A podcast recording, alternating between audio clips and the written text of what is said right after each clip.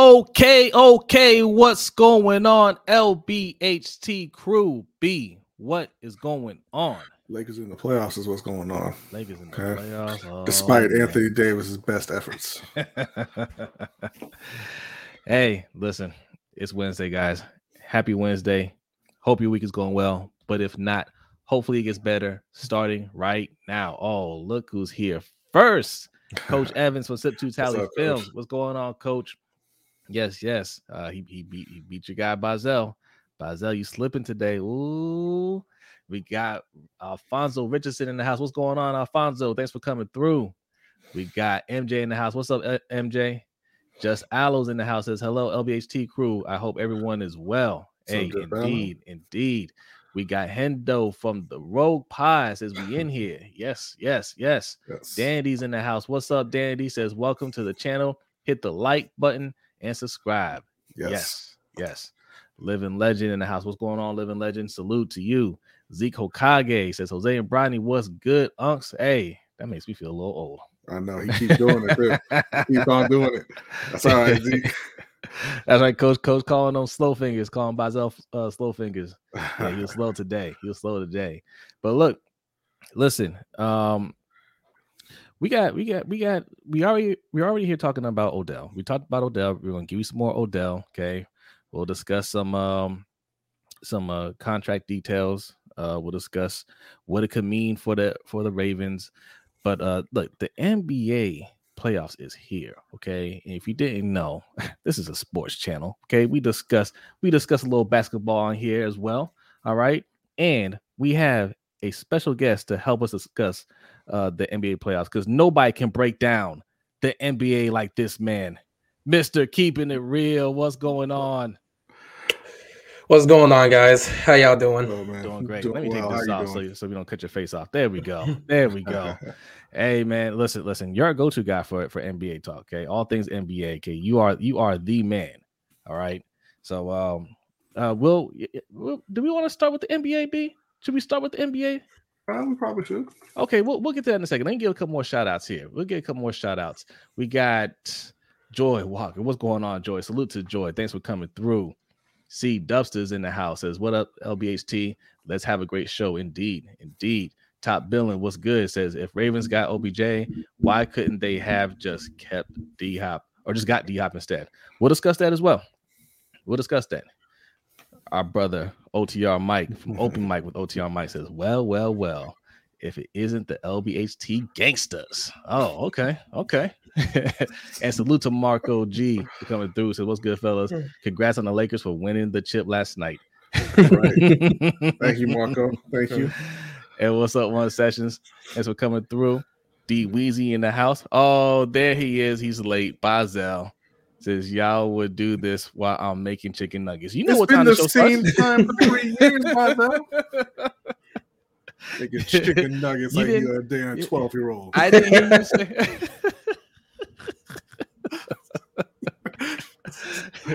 I got Big Reg. What's up, Big Reg? Thanks for coming through, man. Yolanda, what's going on, Yolanda? Shout out to you. What's going on? right, all right. Look, look. Let's get into this because yeah, we look. We want to discuss. I think NBA that you forgot something. No, I didn't forget. Let me set it up. My goodness. Let me set it up. Let me set it up. Okay, I'll tell you what I did forget. I did forget.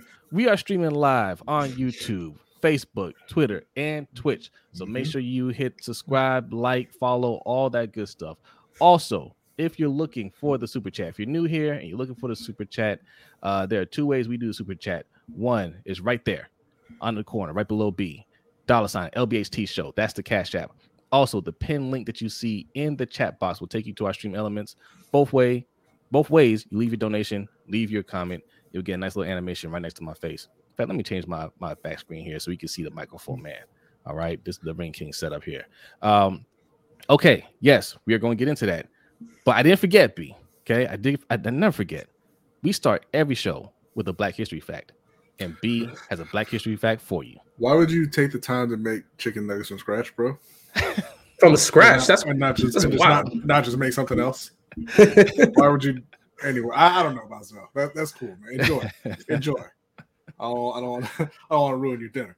Uh, so yeah, we'll keep this a little bit quick. Today is a uh, a very special anniversary I don't know if anybody knows uh, what it is just off the top of their head, but today, April 12th, in 1861, was the start of the Civil War uh, when the Confederate Army attacked Fort Sumter, took it over with no casualties, and a couple of days later had kind of moved in and you know made it their own. And you know it, it's it's kind of relevant to Black history because it showed the different ways that uh, Black people were valued by the North and the South, uh, and they and they were they were valued by both. Okay, because the South, uh, like I said, a couple days later they moved in and they brought in a bunch of uh, carpenters and laborers, uh, and they were mostly slaves.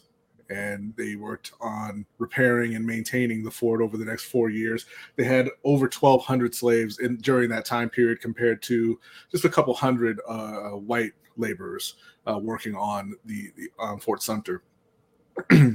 as opposed to the North, who looked at black people as a uh, an asset to help win the war.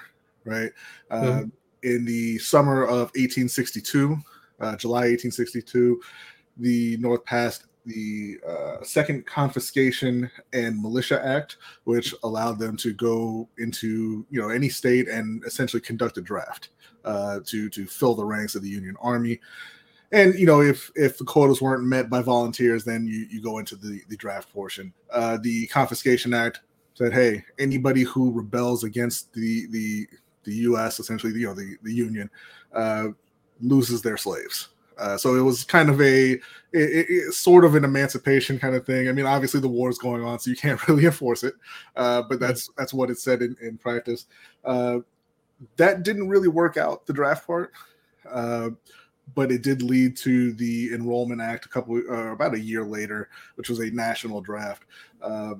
But you know, this was the first time. It wasn't the first time that Black people actually fought in a war for the U.S. You know, that happened in the Revolutionary War, the War of 1812. But it was the first time that Black people enrolled or enlisted uh, in in large numbers. There was a lot of uh, enthusiasm uh, for Black people joining the military and fighting in this Civil War. You know, hoping that it would bring equality it would bring real change and you know on one hand obviously it did you know uh, slavery went away uh, but obviously discrimination remained and even with the the militia act when they were allowing black people to to enlist uh, they, written right into the act was a uh, discrepancy in pay uh, if you were black versus you know a white soldier uh, and they say that you know a lot of that was they expected black blessed to be laborers as opposed to actual soldiers. But I mean, regardless, right?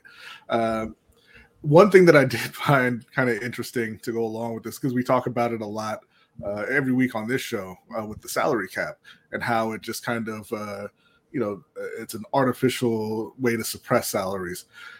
When the Enrollment Act was passed and and you know there was a nationwide draft essentially like they were quotas for every state every district and they built in a couple of ways to get out of it. Um, you know, ostensibly for pacifists, but one was providing a substitute. You know, you get a, a suitable substitute to take your place. You don't have to go. Uh, the other way was paying three hundred dollars, which uh, in 2018 was the equivalent of about five thousand dollars. So you just kind of pay your way out. Uh, you know, the, the army gets some money, they get a little more funding, and, and you get to stay home and which obviously you know you say it's for pacifists, but it's for rich people, right? So that they don't have to go and fight right. war. Right. And it and it, it spawned the uh, the phrase uh, "rich man's war, poor man's fight." And a lot of people think that the option to pay your way out was essentially a salary cap for substitutes because what would happen at the time a lot was substitutes would you know they'd get paid to take people's spot they would enlist and then they'd be up out of there, right? And then they would go back and get paid to be a substitute again, join up, desert, get paid, join up, desert. So you, there were career uh, substituters, they called them, and the the pay your way out clause was seen as a way to limit the amount of money that those people could make uh, right. you know, essentially doing mm-hmm. it. But yeah, I just wanted that was just something I found a little bit interesting because we talk about that a lot with the way the salary cap is, is artificially suppressing the way athletes can, can uh, earn today. Uh, but yes, the main fact today, the anniversary of the start of the Civil War, which led to or, or really spurred on the the uh, emancipation and, and abolition of of slaves in the U.S. Hey, that's what's up. That was a good Black History fact. Salute, salute, salute to MJ says, What's up, keeping it real? It's gonna be a great show tonight. Yes, yes, yes, it is. Excited to see our guy keeping it real. Suge Knight 323 is in the house over there oh, on Twitch. He's 1323 over on Twitch. If you're if you're a, a, a Twitch uh, viewer and he he plays all kind of stuff, Call of Duty, um, what's the other one? Apex Legends, Magic. He does all that stuff. So go over there, give him yeah. a, a, following. Okay. Uh, and salute to Llama, the Llama for a dollar sixty nine. Appreciate that. Says Llama, Llama, Llama, red pajamas alone without his mama. Baby Llama wants a drink, but Mama's at the kitchen sink. Okay. Oh no, Llama, Llama, red pajama calls down to him. Llama, Llama Llama, baby, llama. Okay. That's what he put. All right. All right. Llama hum. Hey, hey, you pay for it. You get it. He says llama hums a tune. Mama says that she'll be up soon. Salute to the llama. Hey, thank you. All right. Well, thank you All very right. much. And thank you to bird flew from trash, Brandon. And salute to Dorian WP1 for subscribing. I appreciate that. Appreciate that. All right. Listen, if you want some weird comments like that, uh, Red,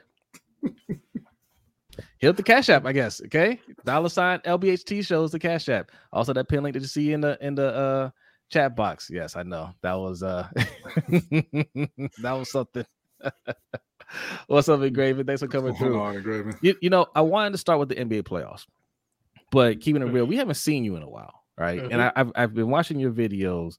Um, I, I just wanted you guys, I just want you to give your thoughts on Odell signing with the Ravens. What are your thoughts? You know, is it is it good? You know, bad, too late? You know, not enough. What what what do you think about the whole thing? You know, it's funny. Like I've seen, um, I've seen a lot of positive um, vibes from this. Like, oh man, we finally got Odell. This is great. We got that number one guy. I've seen some people say I don't like it. It's too late for that. Lamar is already out the door. Uh, for me personally, I kind of had mixed feelings. I didn't love the signing, but I didn't hate it. Now, mm. Odell on this wide receiving corps, obviously he threads the needle. We know the talent that he brings, but there are some concerns because of his injury history, and he is coming off of two ACLs. So the question comes up um, when it comes to the situation. The question that comes up is, will he be healthy enough to play through a 17 game season? That's kind of a tough one to answer. But at the same time, you do understand that when he is on the field, a guy like this is going to garner attention from defenses because of his experience and what he brings to the table, which definitely can open it up for a guy like Rashad Bateman and our other receivers to kind of do something. So um, bringing OBJ here, uh, it, it, was a deal I didn't love, but I didn't hate. Obviously, he's a guy that definitely helps out the receiving corps, and honestly looks like automatically comes in and bees that number one guy for the Ravens. But um, it's not like I was overly excited for that. However, I kind of looked at the situation, thought to myself that the Ravens are pulling somewhat of a how do you say desperate move because this is this is literally a move for Lamar Jackson. As soon as I saw this sign, I'm like, this is a move to try and convince Lamar to try to lower whatever his price is, whatever his number is. They're trying to lower it, or at least convince him to lower it by finally giving him the weapons that he wants because he's wanted OBJ for a while and they mm-hmm. weren't able to get OBJ. Now all of a sudden he's like, I want my money. We're not getting anything going with the deal. That trade request comes, we hear about it, and now all of a sudden the Ravens, a franchise that's been known to not give up huge money for an offensive player, decides to give this huge deal to a wide receiver. And yeah, it's one de- one year, but like this is unprecedented from what the Ravens normally do. The type of money they gave Odell is the type of money they would give a linebacker or or a corner. That's what they would usually do. But to give that to a receiver, this is obviously a move to try and and really kind of get Lamar back and try to see if he can lower his price. So this move was really to try and see if they can uh, try to get Lamar closer or at least back to where they want him to be and see if they can work this deal out, which again, we'll see how it works. But yeah, in terms of the Odell thing, I didn't love it. I didn't hate it. I think it's something that can help the receiving corps, but it's more about how this move could affect Lamar's potential status and his future status with the Ravens. Yeah. Hey, well said. And but this this is why I love what Lamar is doing, right? Um as we call it, the you know he, he's getting the black quarterback treatment. Okay, you look through the history of the NFL and black starting quarterbacks, you know teams don't invest in them, right? And you get you hear a lot of the same tropes, the same dog whistles, right? Uh, well, you know, um, you know he's you know he's more of a runner than a than a passer. You know, oh well, yeah, he's good, but when his legs go, you know, you know, uh, he, you know, what good is he to the team essentially? right? You can't invest in a in a in a player like that. Like you can't surround him with weapons because you know he's not accurate or you know wide receivers don't want to play with him. Like this isn't the first time you've heard this stuff with Lamar. Uh, it's the same thing with Donovan McNabb. Same thing with with with Culpepper. Even though Daunte Culpepper shows you exactly what he can do with weapons, mm-hmm. right? Um, you know, RG three got the same treatment. You know, Warren Moon had to go to another league to to to prove himself as a quarterback, right? Uh, before he, he can come to the NFL. Um, so this this is this has always been a narrative. Teams just don't invest the way they would a, a white quarterback. And even though I think the Ravens like him, like B said, you know, I don't believe they really believed in him as a passer. And they and it shows, right? Because they don't invest in the offense at all. They don't give him the weapons, even though he's saying, I need weapons, I need this. Um, but he's one of the first to stand his ground and say, All right, well, pay me, right? Like I'm not I'm not going to just take some team friendly deal. Um, you're either going to invest in me or I'll walk. And he put them in such a bad situation because, yeah, you may they may not believe in him as a passer, but they they understand that they need him, right? And and they're in a situation where there are no other options. And this is something that we wish Cam Newton had, had done for the for the Panthers. I think Cam Newton was just two team, two pro uh, pro Panthers, right? Two pro organization and it was to his detriment. And you know, I don't think they treated him well on his way out. Um, they definitely put him in a bad spot in terms of like, you know, getting himself hurt and just you know just not putting anything around him. Had he done something similar to this, I think you would see you would have seen more weapons around Cam Newton. I think his career would would turn out a little bit different towards the end. And I think what Lamar's doing right now is exactly uh what what what he should have done because yeah, they weren't going to get Odell, right? But because he's just like, look, you're gonna pay me or I'm not gonna play. Now they're like, okay, we hear you. Let's let's get you some help on that side. You want you want Odell? You know, I, I wouldn't be look, D Hop's still out there. I wouldn't be surprised if they go after D Hop. You know, I don't think they're gonna do it, but I won't be surprised. This yeah, is yeah, this is what happens when yeah. teams get desperate.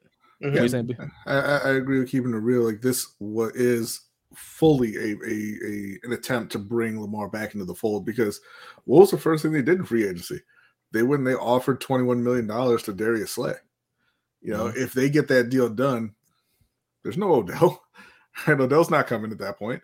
But you know, they they thought, hey, you know, okay, yeah, he requested his trade, whatever. He he's gonna he's gonna stay here. And it seems like, hey, you know, he's he's not engaging with them. Uh, it, it, this, you know, obviously we don't know. This is all behind the scenes. My my my sense is that he's not engaging with them. He's not saying, "Yeah, I'll be back." He's not giving in, and so the that's why you know in their in their press conference the other day they were so they, they looked so shook. They they didn't want to hear his name. They didn't want to answer any questions about him because they don't know if they're going to have him. And they go out and and they offer more money to Odell than any wide receiver made this offseason right? Like. Odell's a you know he's a very talented player, uh, but like I said, he has the injury history. You know, there, there's talk out there that he's healthier now than he was prior to the the second ACL tear. So I mean, we'll see if that bears out. Then this is a great deal. Yeah. If not, then you know obviously it goes the other way. But there were other wide receivers that you could have had for less, and they weren't even they weren't interested. Uh, to Jose's point, though, this is there there are other options. Uh, you can have Bryce Young, CJ Stroud, Anthony Richardson, and all you got to do is send Lamar down the road a bit to Charlotte. We'll give you that number one pick. You'll you'll be you'll be well We're on your way. Talk, we'll talk about the Panthers in a minute and uh, well what, what's being reported uh, they're getting. We'll see how you feel about that in a minute. But uh, but yeah, yeah, no, yeah, yes. Um, no, they they put themselves in a, in a horrible situation, mm-hmm. and and that's just I think that's that's ego on their part. I think they just thought, hey, we are a top-notch organization. We've done this a trillion times. We know how to deal with players, and this guy doesn't have an agent. We can break him. And it didn't happen. And they did business as if he was already signed because they they just knew that they're going to get him uh, uh get him to commit and he hasn't he's done the opposite he's just like look i it's whatever man you can tag me i i feel no pressure i'll sit here you know until you give me my money all the while their money's tied up because they don't want to you know spend too much because you know uh he's you know they're tagging him and he's eating up the cap um there's no other qb options out there you know and they're they're stuck. They can't go through this season. They can't go into next season losing, right? Not as much money as they they pumped into the defense. Not as much they talked up, you know, being a competitive team and all that stuff. Um, they have to sign him. They have to they have to figure something out. So, mm-hmm. um, yeah, man. They, when when when they're when a team is in that situation, you don't have to do much. That's the thing. Like you don't need an agent for that. You don't need an agent to sit there and say, "I'll wait." You know what I mean? Yeah. Yeah. All right. Let's read a couple of comments here. We got, let's pull this up. Marco G says, uh, Ian Rapoport said he wasn't even healthy in the Super Bowl two years ago and he still balled out. He did. Yeah. He did. That's that's that's a fact. Uh, one, session, one session says you can give that money to D Hop instead of Odell. Uh, yeah, you have to. Right now, D Hop isn't a free agent. You have to trade for D Hop, right? So it's a matter of what does Arizona want? I heard they've gone down the asking price, right? Um, yeah, I look, you love D Hop. There's no there's no argument there. You can have both. There's not to be one or yeah. the other. That's the other thing. You can you they can get both of them. Okay. Yeah, but like there's a thing that has to happen there. I believe for uh D Hop, because like he's he's like huge on the salary cap for the Cardinals. So they have to like first restructure his contract before a trade can happen. Yes, yeah. Or just agree to to, to pay some of his salary, right? And mm-hmm. you know, they weren't able to get a second, third round pick that that they were that they were looking for. You know, I know Baltimore only has the five picks, and I know that that really scares Eric. But if you send that third round pick to Arizona and say, "Hey, you need to eat X amount of the cap," and then he shows up in Baltimore, you can restructure either his deal or some of the other Ravens on the team because they said they can open up about 26 million uh, doing restructures just with existing contracts. You know, they can do it. It's just a matter of do they want to do it? Yeah, yeah, yeah. Um, Marco G says OBJ, D Hop, or Evans uh, and Bateman to go along with Likely and, and Mark uh, Andrews. A, a healthy JK, assuming we keep Lamar. Eye emojis. Oh yes, assuming, assuming. Um, and we'll discuss that a little bit more in a second. Uh, Spawn says these owners are trying to do as much as they can to not have these big guarantee contracts be the new normal in the NFL. That's another thing I want to discuss as well because um I was watching um one of uh Quincy Carrier's um uh, videos discussing uh the the whole dynamic with with the contracts and how that's going to play into the next um the the next uh collective bargaining agreement because what's going on is you, know they have that rule where they have to they have to commit like 80% of that of that of that put that of that salary in escrow, right? The owners do. Mm-hmm. Right. Um and basically it was just 80% was just too high, right? They they thought it was a good idea at the time, so you didn't have people just just making these ridiculous uh deals and then, you know, not ponying up the money later, right? But now salaries are inevitably going to go up high, right? Like it's inevitable. 230 mil guaranteed is inevitable. Like that's right around the corner, right? Most of your top quarterbacks are going to be getting that next year or the year after. So they know it's going to go up. I think it's just a matter of them trying to slow it down long enough to where they can get to, back to the bargaining table and try to get that number down for how much they have to put in escrow. Right. But that's that's what Quincy was saying. That that was that was an interesting point he made. I'm not sure that that's something that they would even have to wait for the CBA. I mean, this is just a, a, a an agreement amongst the owners, right? And it's a it's a little less than eighty percent. Like for example, this one guy had a video and he was breaking it down. He said like for the for the Deshaun Watson deal, they had to put in, I believe it was like 160 million or something like that, 165, somewhere around there. So it wasn't, you know, it's not the, the full amount or anything like that. But this is just something they could probably just get together at an owners meeting and say, we don't need to do that anymore. Well, I don't know, right? I, I don't I don't know what what what they can change and what and what has to be uh co- collectively agreed upon. Listen, apparently they can change whatever they want because I went to bed one day with a 16 game schedule and I woke up with 17. So well, I think, That's fair. Yeah, I, don't- I don't know because this is dealing with players' contracts. I, I don't know. Yeah. yeah. I mean, it could be. Who, who knows? Um. All right, let's read a couple more comments here. Marcus says, uh, "Great move signing OBJ. You somewhat mend the relationship with Lamar.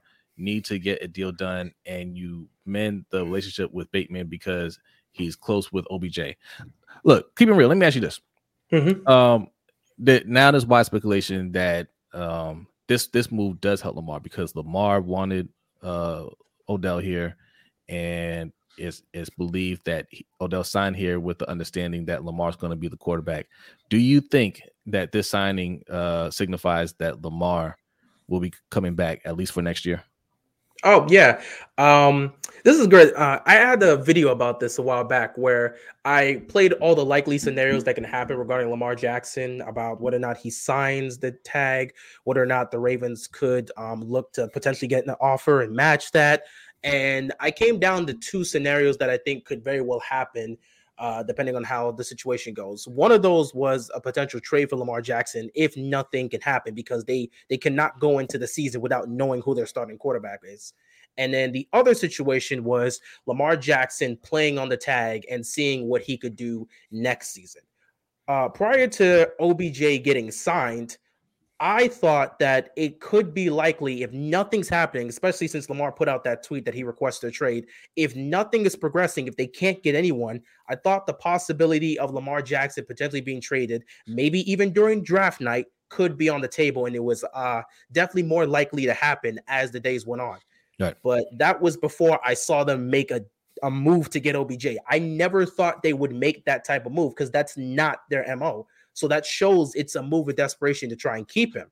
And since this is somebody that Lamar Jackson has wanted, and now he has that weapon to work alongside him, we were seeing all the videos of, of him and Odell together on his IG and stuff. And it seems like he's definitely wants to play with this guy. I believe it's more likely that he ends up playing on the tag this season, especially since Odell's a one year deal as well. They see how this works out. And then next off season, they try to work this out because I mean, they, I don't expect the deal to happen between now and the start of the season. And Lamar is not going to negotiate his contract during the season, so No. uh, I think it's possible he plays on the tag this year because he's going to have OBJ. They see what they can do together, and then they renegotiate this whole situation next offseason. Yeah. Well, well, they can't even negotiate after July, right? When you're on, Yeah. on the tag. They they Yeah. can. It would just have to be. It's a you can't negotiate a long term deal. They can negotiate uh, the one year deal. Okay. Uh, but yeah, I, I agree that I, I don't think it signals him coming back necessarily. But I, I agree with your your your other points of, about you know especially because they signed Odell to a one year deal. Like they are kind of just trying to draw him back in for this season, play on the tag, and then and then we'll see where we go from there. And you know, Lamar, I'm sure Lamar is open to that. Like I said, he wants to play with Odell. Uh, you know, Rashad Bateman presumably will be healthy thanks to the end of the Steve Saunders era. Uh, you got J.K. Dobbins, you got Mark Andrews, you got Isaiah Likely, you got even Nelson Agholor is a nice little upgrade down the depth chart for them. Uh, but I still think that if somebody comes in with an offer, Lamar's gonna be like, "Yo, have fun, Odell. I'll, I'll see you in the offseason. Well, I mean, listen, it, it- like yes, but the the Ravens could still match, right? Yeah, I don't think that he would sign a deal with another team while with, with Baltimore saying we're going to match. You know, I, I think he would go and say, "Hey, listen, I found a mm. deal. I want to move. You need to just agree to, to to go ahead and trade me." Yeah, yeah. And and what I've heard from Ravens fans when we point out bad trades that they made is if somebody requests a trade, you are obligated to trade them. oh, so- well, well, that that's that doesn't doesn't count when when it's a player that we want, right? What's up, ASG? He says Lamar's coming back. He's not going to not take the tag money at the end of the day. He might. You, you don't know. You don't know. Um, we'll see. And, and, and listen, I, I don't think I don't think he he's not going to play this year either, right? But the thing with that is, he got until week seven to to decide, right? Like that's not a he has to decide by July or by training camp. He could say, okay, I'm gonna play on the tag. I'll let you know when I show up. You don't want to wait until week seven. for him to, to, to come back. You don't want to wait until week three for him to come back, right?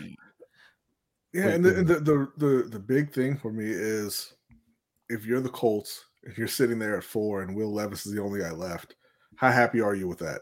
Or are you going to make a move for Lamar?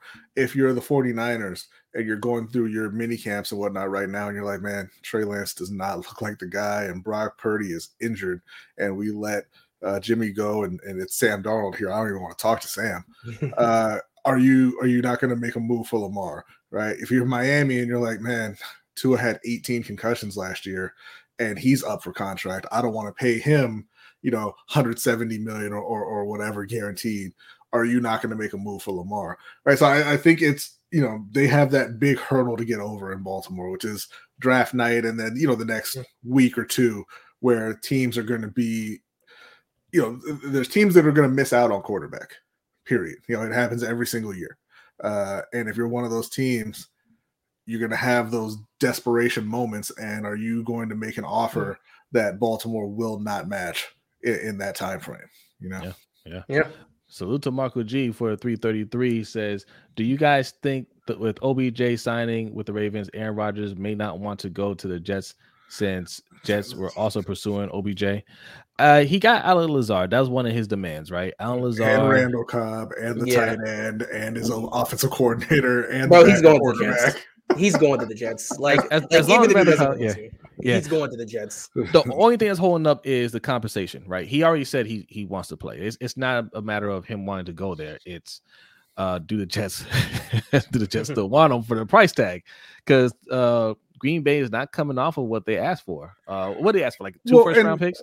No, I, I think so. What I read is that they had basically, you know, almost finalized an agreement, and it was going to be a third this year or a fourth this year, and then a first next year.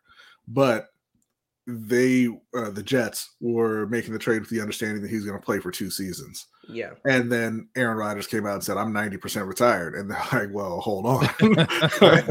That's the thing. Like Packers don't want to like like they just don't want to give up that pick if they know that Aaron Rodgers is not going to play in 20. Like it's not 100. Right. percent The minute A Rod said that, they're like, hold on, we're not sure we're getting him. We thought we might get him for two years, but we get him for one. Now we're not Yeah. giving you a pick for 2024. Yeah. right.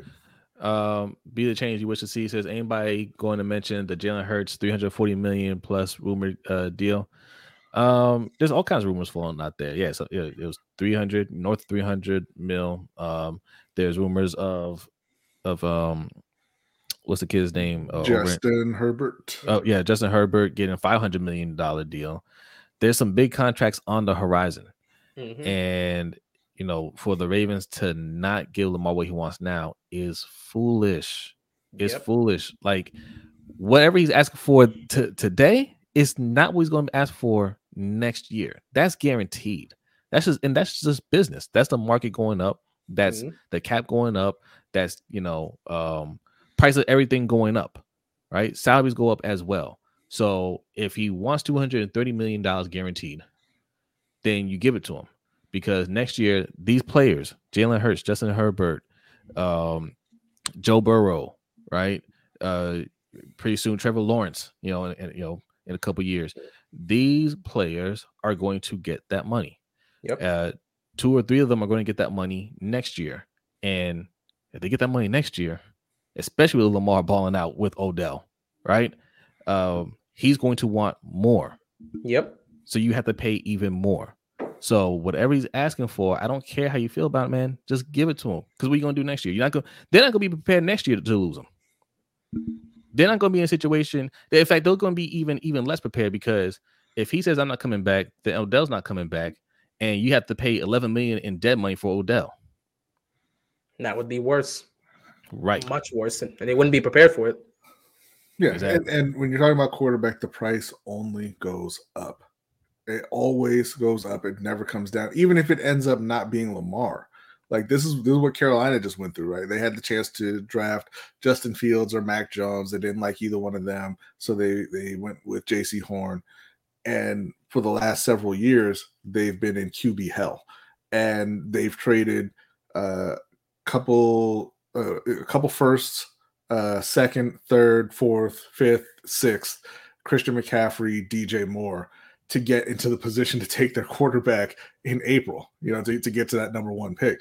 Like Mhm. that's that's a lot more than just saying, hey, you know, we're going to go out and, and give our quarterback what he wants. Now, for Carolina, obviously, they didn't have the guy in house, and that, you know, that played into that. But Baltimore, you have the guy, you know, he's the guy. He's proven repeatedly he's the guy. If you let him go, I mean, who knows how long it's going to take you to, to find an adequate replacement and what you're going to end up having to give up to get those guys. Because with the defense they have, even if you roll out there with Tyler Huntley, you're probably not going to be in position to draft Caleb Williams or Drake Maye next year, right? Your, your defense is going to win you too many games for you to be picking one or two. So then you're talking about having to trade up or just skipping out on quarterback again. And then you start getting into that Cleveland Brown territory where they went 30 years without having a real franchise quarterback. Yeah. No. Mm-hmm. All facts, all facts. Yeah, uh Hendo makes up a good he brings up a good point also uh Mahomes restructuring is going to happen. What's he going to get paid? if Mahomes says, I need 280 mil guarantee, what do you think the Chiefs are going to say? You think they're going to say no? They're going to hand them the check blank. Just sign your name here. yeah, yeah. That's it. Two hundred eighty million. That's, all right, here you go. I mean, you could ask, hey man, you could have asked for 350. You could have asked for 500. Low key, we could have gave it. You got you got us two rings, man. You take whatever right. you want. Right. And that only pushes up the price for everybody else. Right. You could say, hey, you know, Lamar's not Pat Mahomes. Nobody's Pat Mahomes, but there's only one Pat Mahomes, and we can't get him. Right? True. That's that's how the market works, right? People think, oh well, he's not the best player. Why is he asking for the most money? Because he's the best player available. Mm-hmm. Right? He is Patrick Mahomes to us. Okay. Patrick Mahomes ain't coming to the Baltimore Ravens. Lamar is here, and be glad we have Lamar.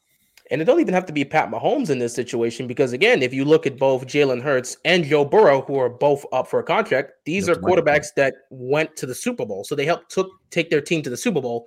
Obviously, if you lead a friend like Cincinnati, when's the last time they've been in the Super Bowl? He helped right. get them there, and mm-hmm. then they almost got there last season. Whatever he wants, they're going to give it to him. And then Jalen Hurts, they for them to be able to go from Carson Wentz and then rebuild this team under Jalen Hurts in as quickly as they did and then get to the Super Bowl, that guy leading them there, whatever he wants, they're going to be willing to give. So it's only a matter of time. So, I mean, if you wait on this Lamar thing, these other quarterbacks here that Lamar is looking at and saying, I'm just as good as those guys that have gotten to Super Bowls, they're going to get paid big. And the Ravens, if you don't do this now and you wait later, you're just not going to have the money to afford him. And you could end up losing him completely. Yeah, and, and that's kind of my thing with the you know even OBJ coming is not guaranteeing him coming back. It's exactly what you said right there, right? Joe Burrow got to the Super Bowl. Uh, Jalen Hurts got to the Super Bowl. You know, Josh Allen got to the conference championship, and mm-hmm. Odell is sitting here, or not Odell, sorry, Lamar is sitting here saying, "I'm better than all those guys," and the reason that I'm not in the Super Bowl is because of you, Eric, and you, Stephen because you're not giving me the, the the the tools that I need to get there. Joe Burrow has Ja'Marr Chase, Tee Higgins, and Tyler Boyd to go. Yeah, yeah the O line is bad, and they they've got to work on that. They've been working on that. But you're, you're talking about one of the best skill position groups in the league. Period. Mm-hmm. You know the Eagles are loaded everywhere on that roster. Yep. You know, Josh Allen was missing guys by six, seven yards, and they said, We're going to get you Stefon Diggs and you know, and, and, and go out and get Dawson Knox, and we're, we're working on the running back position. We're going to make sure you're protected. We're still going to try to bring in more receivers and help out. Like they, the those other teams are building around those guys now, and Lamar's looking around, and it's Devin Duvernay and Tylan Wallace and James Proche, right? And he's the one who's catching the the slander for that, not Eric DeCosta. It's yeah. just oh Lamar's not good enough that's why they're one and three in the playoffs. It's Lamar. And that's yep. absolutely not the case. Now, Tori Askew uh, says Ravens are sending the message that they don't that they do not fully believe in LJ as their long QB. Here's OBJ. Now prove it to us. I don't think that's what the OBJ signing is, right? Um, I think if they did that last year, right, then yeah, then maybe. But this is clearly a, a desperation move, uh, and, and and the timing of it. They didn't even do it at the beginning of free agency. They're doing it now after Lamar says, I want to leave. Right. Publicly. Yeah. Publicly. Um, and shout out to Kate Woods for the donation says if losing slash trading Lamar meant drafting Will Anderson with the fourth pick and Hendon Hooker with the 23rd pick, uh, cap room to trade for D Hop, Who says no? I say no. You you drastically downgrade your quarterback, and Will Anderson is not going to make a, a difference on this team if if uh Hendon Hooker doesn't turn out to be good. And there's a lot of question marks with Hendon Hooker. One, uh, you know, not the least of which is he's like a year younger than Lamar. and, and, and nowhere and nowhere near the player that Lamar is. But the, has none of the experience there. No, no, no right, right. And yeah. you know, I want Ravens fans to really think about what you're what you're asking for when you talk about more, you know, adding more to the defense. The defense gave up 18 and a half points last year. How much better do you honestly expect them to get? Like, it's not realistic for you to say we got to get that down to 14. We got to get that down to 13. Like, it's just it's not going to happen. Now, you know, you need to replace your starting corner, right? Because Marcus Peters, I don't think he's coming back. So that's fair. But anything else, man, like you know, it's it's blood from a stone, right? Like you, it's the same thing on the offensive side. If you're scoring 33 points a game, you're not, you know, adding another elite playmaker is not going to bump you to 40. Like there's a cap on how how good you can be, how much you can how how much you can produce. And on the defensive side, they're pretty much there. Yeah. Yeah. That's a great point there about the defense too, because like um giving up 18 points a game. That's in, in, this era, especially in the conference. You're in a conference with Patrick Mahomes and Josh Allen and Joe Burrow and Justin Herbert, all these great quarterbacks. Mm-hmm. Giving up 18 points in this era, there's not much more you can ask. Like you can throw as many skill players as you want on the defensive side. That's not going to affect a quarterback like Patrick Mahomes. We've seen the Eagles threw everything at him in the Super Bowl. It did not stop him. Many people thought that would be a stomping. It did not stop him like as much as you love what the what the Ravens have done with their defense and how much they've invested in it as a Ravens fan, as long as love as much as you love that aspect, it's not going to be enough to get you to where you want to. You have to be able to invest in the offense. In this era, you got to be able to score points. And it's mm-hmm. going to start with having a quarterback that can try to match up with somebody like a Patrick Mahomes, a quarterback that can match up with Josh Allen. That's why this idea of just drafting this other guy and trying to move forward no matter how great your defense is, Mahomes is going to carve it up. Josh Allen knows what he's doing. So you have to have a quarterback, especially in a conference like this. If this was the NFC, maybe you have an argument. Still don't think you would get past a team like the Eagles. But in the AFC, with all these great quarterbacks, to just assume that you can go get a young guy out of the draft, put him into this, and surround him with great talent, and all of a sudden he's going to be able to go take on the Chiefs and outplay Mahomes in the playoffs and outplay uh, Joe Burrow in the playoffs. That's just not realistic. Yeah. It's yeah. just not realistic. And and and it's kind of irresponsible, right? You're just yeah. assuming you're still because because you're just throwing out the all the metrics that's that show that Lamar's one of the top passers in the league, right? You have all these metrics, all this data to show you he's very accurate, he's efficient, you know, like he he he is one of the better passers in the league. You want to dismiss all that. Why? because he because he he's great with his legs. So you're gonna say, oh, we can replicate that with anybody, right? Like as fans, you could say that. That's fine. As, as an organization, if you say that, that's that's just being highly irresponsible, and that's how that's how teams turn around. You know, they, they go from good to bad real quick. Yep. And I mean, to your point, also keeping it real, like uh, the Eagles had a very good defense. The second half of that game, the Chiefs were down several wide receivers. Mm-hmm. Several of their guys were out of the game, and they scored every possession. Unaffected. Didn't even phase Mahomes. And Mahomes had a high ankle sprain. Yep. Yep. That's the era win. So I don't know how much better you can make your defense and just assume it's going to be able to match up with those type of quarterbacks. We're not in that era anymore where the defense can just take over. If if you have that quarterback that can make those type of plays, he doesn't even have to have the greatest of offensive lines. If he can get any sort of pass protection, I don't great, I don't care how great your front seven is. If he gets any level of pass protection, it's over. It's a wrap. It's a wrap. Now, yeah, now, Joe Burrow made it with the worst offensive line in the league. All the way to the Super Bowl. Facts. Facts. And he how many times he gets sacked in the playoffs? Like 58? Yo, like every other dropback was a sack, man, but they still made it. Yeah, yeah. Now, Megan is a Seahawks fan. Shout out to Megan. Thanks for coming through. Um, she says uh Hendon Hooker is coming to the Hawks, Jose.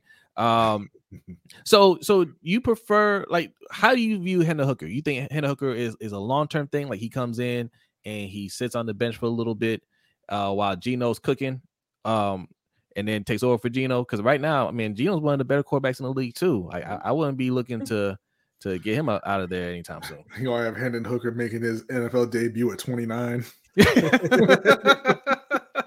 I don't know if you want to do that. That's kind of uh, you know, like I understand historically Geno hasn't looked great out there, but he looked really good. And then they just re- they just give him a new deal. Yeah, yeah they did. They just gave him a new 100 deal, million, 100 million dollar deal. well deserved. And li- listen, man, it's not easy getting good quarterbacks, right? Um, I wouldn't spend a first round pick on Hendon Hooker, or you know, or even a second if he's there later on. If he drops like Malik Willis did, and you say, okay, well, we'll grab him and maybe we can develop him, you know, and we'll we'll see, you know. Um, but we have our starter. That's one thing. But drafting him to replace Geno, man, you got your quarterback, man. I, I, I wouldn't I wouldn't mess with that, you know. Yeah. What's up, Josh Hoffman? Josh is here. He says, "Oh, he's on the show." He says, "I was just thinking how the the uh, uh, bring in a random young first round QB and see if they can keep up is being done by Pitt, not us." Oh, shot Mm. fired! Not nice, sir. Not nice. Suge Knight is Suge Knight three two three is a Pittsburgh Steelers fan. Uh, keeping it real, one of our good friends, Oh, that makes sense. and, and Josh is, is throwing shots at him. Okay. Baby Mittens is not some random dude. First of all, Kenny Pickett is a friend of the show. Kenny Pickett has donated to the show several times. Okay, and George Pickens. I mean, you know, we haven't seen their faces, but it said it in the in the donation, so we assume they're real people. Okay, Nobody Um, lies on the internet. Is nobody lies. Obviously, Nobody. obviously. Go get, Oh, couple more. excuse me, couple more. We go get to. Yeah, yeah, no problem. No problem.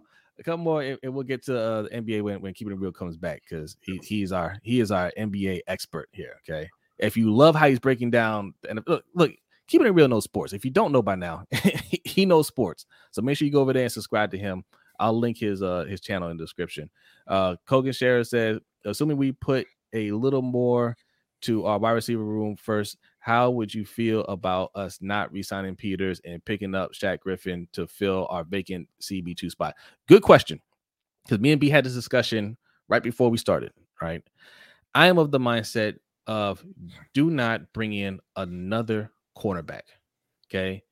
You you ask and ask. It's like you know when when kids keep asking for stuff at the store, you give it for them, and then they they go home they're like, okay, now I want something else. No, no, no, no. Play with the toys that you beg me to buy. Okay. The Ravens kept on begging to get to buy new cornerbacks every time a draft comes up. Okay. You drafted Brandon Stephens, you drafted Jalen Armour Davis, you drafted Pepe Williams. All right. Let them play. The rest of your secondary is is airtight. Okay. You have to be able to make do with what you have. I don't think these guys are are trash, right? Then they you know they have played well. They're they're fourth, third, fourth round picks, but you believe in them. You keep saying that you believe in them and, and they're developing. Well, let them develop. Let them go out there and play. Let them make some mistakes. You got two very good safeties to help cover that up. You have one of the top cornerbacks in the league to help cover that up.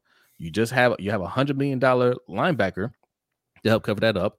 Let those young guys cook. I say, if you're not bringing back Peters, you don't bring in anybody. Okay. I don't know if you heard that. Keeping it real, my my stance on on bringing in another cornerback is don't bring in any more corners. You keep drafting cornerbacks, let them play. Yeah, I'm fine with that. We got a lot of young talent in the secondary. Just let them play and develop. Well, I, I, I'm I'm gonna disagree. You have a lot of young players in the secondary. Uh, I don't know that I'll call them talent. Just like you have a lot of young young players in the wide receiver room, right? And I Yeah. think that they've done enough for right now. Uh, I'm not saying that they, they shouldn't add anyone else, but adding Odell Beckham, assuming he's healthy, you know, I mean, he's obviously gonna he's gonna take a physical and all that, and presumably they've seen him work out and everything, and, and they're satisfied that he's healthy. So a healthy Odell Beckham plus Nelson Agholor is like the third, fourth receiver, you know, and, and assuming you get back Rashod Bateman, that's a pretty decent wide receiver room. Okay. Mhm. And so at this point, right now, with that wide receiver room, corner is the biggest need on the team. Uh, that that second corner. Now, if you're sitting there in the first round and uh, Joey Porter's available, Christian Gonzalez is available, uh, what's his name? Is it Cam Smith? I believe is, is available. I think you take one of those guys. If those guys aren't available, then you go ahead and take another receiver and and look to to build that room for the future. Uh, but right now, as it stands, I think corner that second corner is the biggest need for the Ravens because I don't want to hear about edge rusher. You drafted Oweh when we told you don't draft Oweh. You drafted Ojabo when we told you draft George Pickens. You're not going to listen to us. Then you you, you uh, deal with it. You deal with the, the mess you made over there. But that's exactly how I feel about corners. But they right? but they haven't drafted the guys high at corner. They drafted guys in the fourth round. Like you're not expecting those guys to come in and start yeah. in the second in you know their first or second year. But the problem I have with it though mm-hmm. is that because because uh, what's the other cornerback's uh, name that we we gave away? Sean was it Shaun Wade? Was that his name? Yeah, Shaun Wade. Yes, that's another corner. That's the problem I have because these are drafts where you know we, we we have to get more picks, more picks. We had ten or eleven draft picks, right? We didn't want to package any of those to trade up to get somebody more talented, mm-hmm. right? We had to sit there and draft every one of those players. Well, if you're gonna do that, then no, you you use those, right? It's the same way I feel about edge rusher too, right? You want to send off, you want to get rid of every good edge rusher we have because you know you don't want to pay that position, and you're like, oh, we'll, we'll draft the guy. All right, well then you know, then you sit with that. I want to focus on uh, a left guard and right tackle, right, and more wide receivers. I don't care, man. Like use use those draft picks and and focus on offense. Now, obviously, not every single pick has to be offense, but I want there to be a focus on that. Um, but no, I don't want to see. I don't want to see any more uh picks. I don't care. I don't, I don't care who was there. I, I don't want to see any more picks at cornerback. I'm saying the edge rushers have to sit with what they have because again, those were first and second round picks. True. And you expect those guys to come in and play well and and be your starters. That's not what they have at corner. Uh, and even even the, the highest pick that they have at corner is Brandon Stephens, who's a third round pick who never played corner. So like even that that was one they just set that one on fire. Uh, so no, I understand. I, I think I think that ideally, ideally they go out in free agency, find themselves a, a cheaper veteran to be the the second corner, and then you can still go O line or wide receiver in the first round. But if they're sitting there, uh, you know, at at 22 or 23 or whatever it is, they're on the clock, and like I said, Joey Porter's there, and they have an address corner. I think go ahead and take him. I, I feel you. Like, no, I, I feel what you're saying, right? These are lower picks. But my point is this team treats those lower picks like the first round picks, right? They they don't care what round they're in. Picks Not are picks in, there in their in their no no right. But that's that's exactly my point. Stop pretending like these these lower round picks are are play you know like that players that are going to bring great value to the team, right? And and and be honest with yourself. But that's not what they do come draft day. They just want more picks. Let's trade back and get more, more, more because you know these guys are going to be contributors. Well, then cool, let them contribute. Stop drafting that position and let the guys that you have contribute, right? And let them play.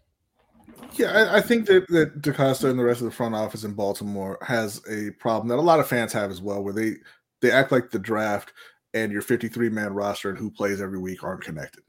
Right, right, right. yeah, yeah, yeah. And, you know, and it's like, hey, we're in this fourth round, and oh well, we got to take the value guys here. No, take the guys you need. Right, you you didn't need to draft two more tight ends and a punter and a fullback. You didn't need any of those guys. Not really.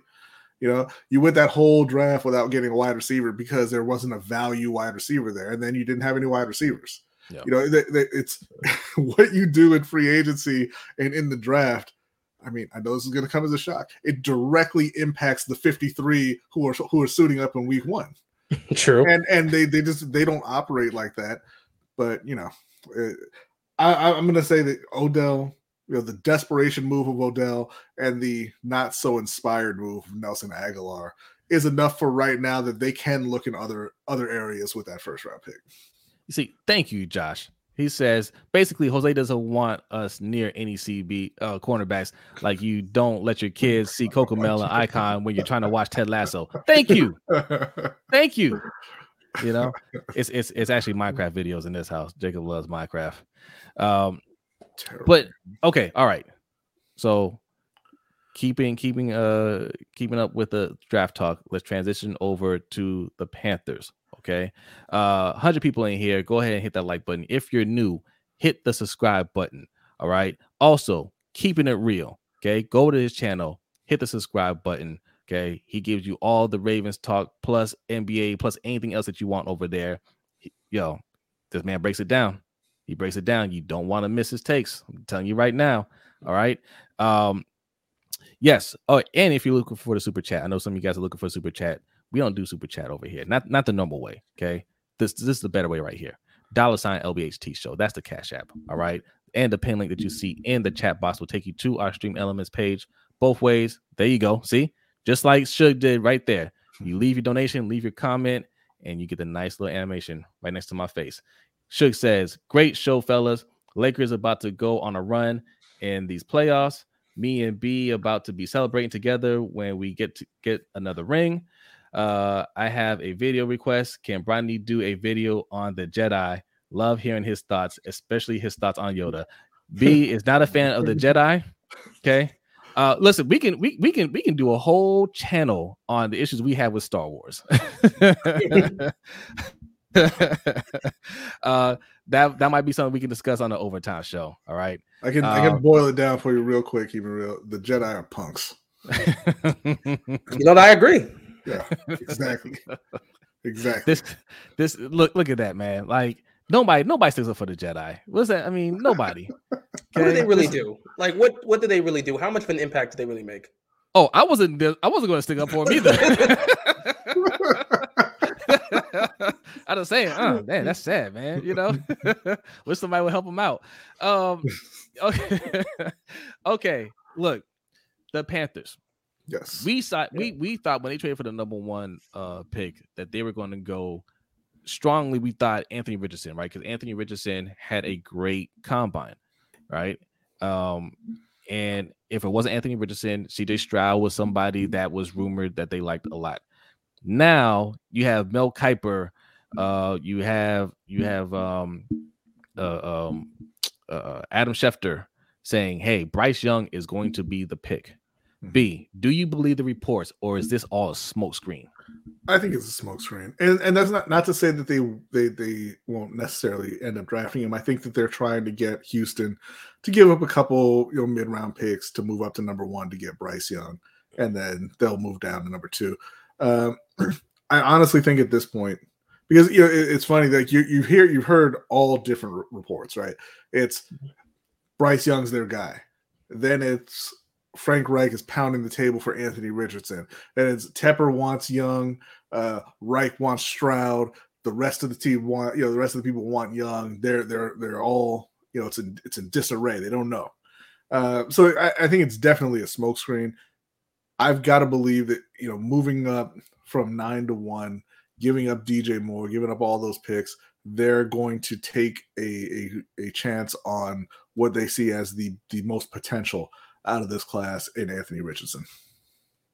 Okay, I'm still, uh, I'm still right. leaning that way. keeping it real. What say you?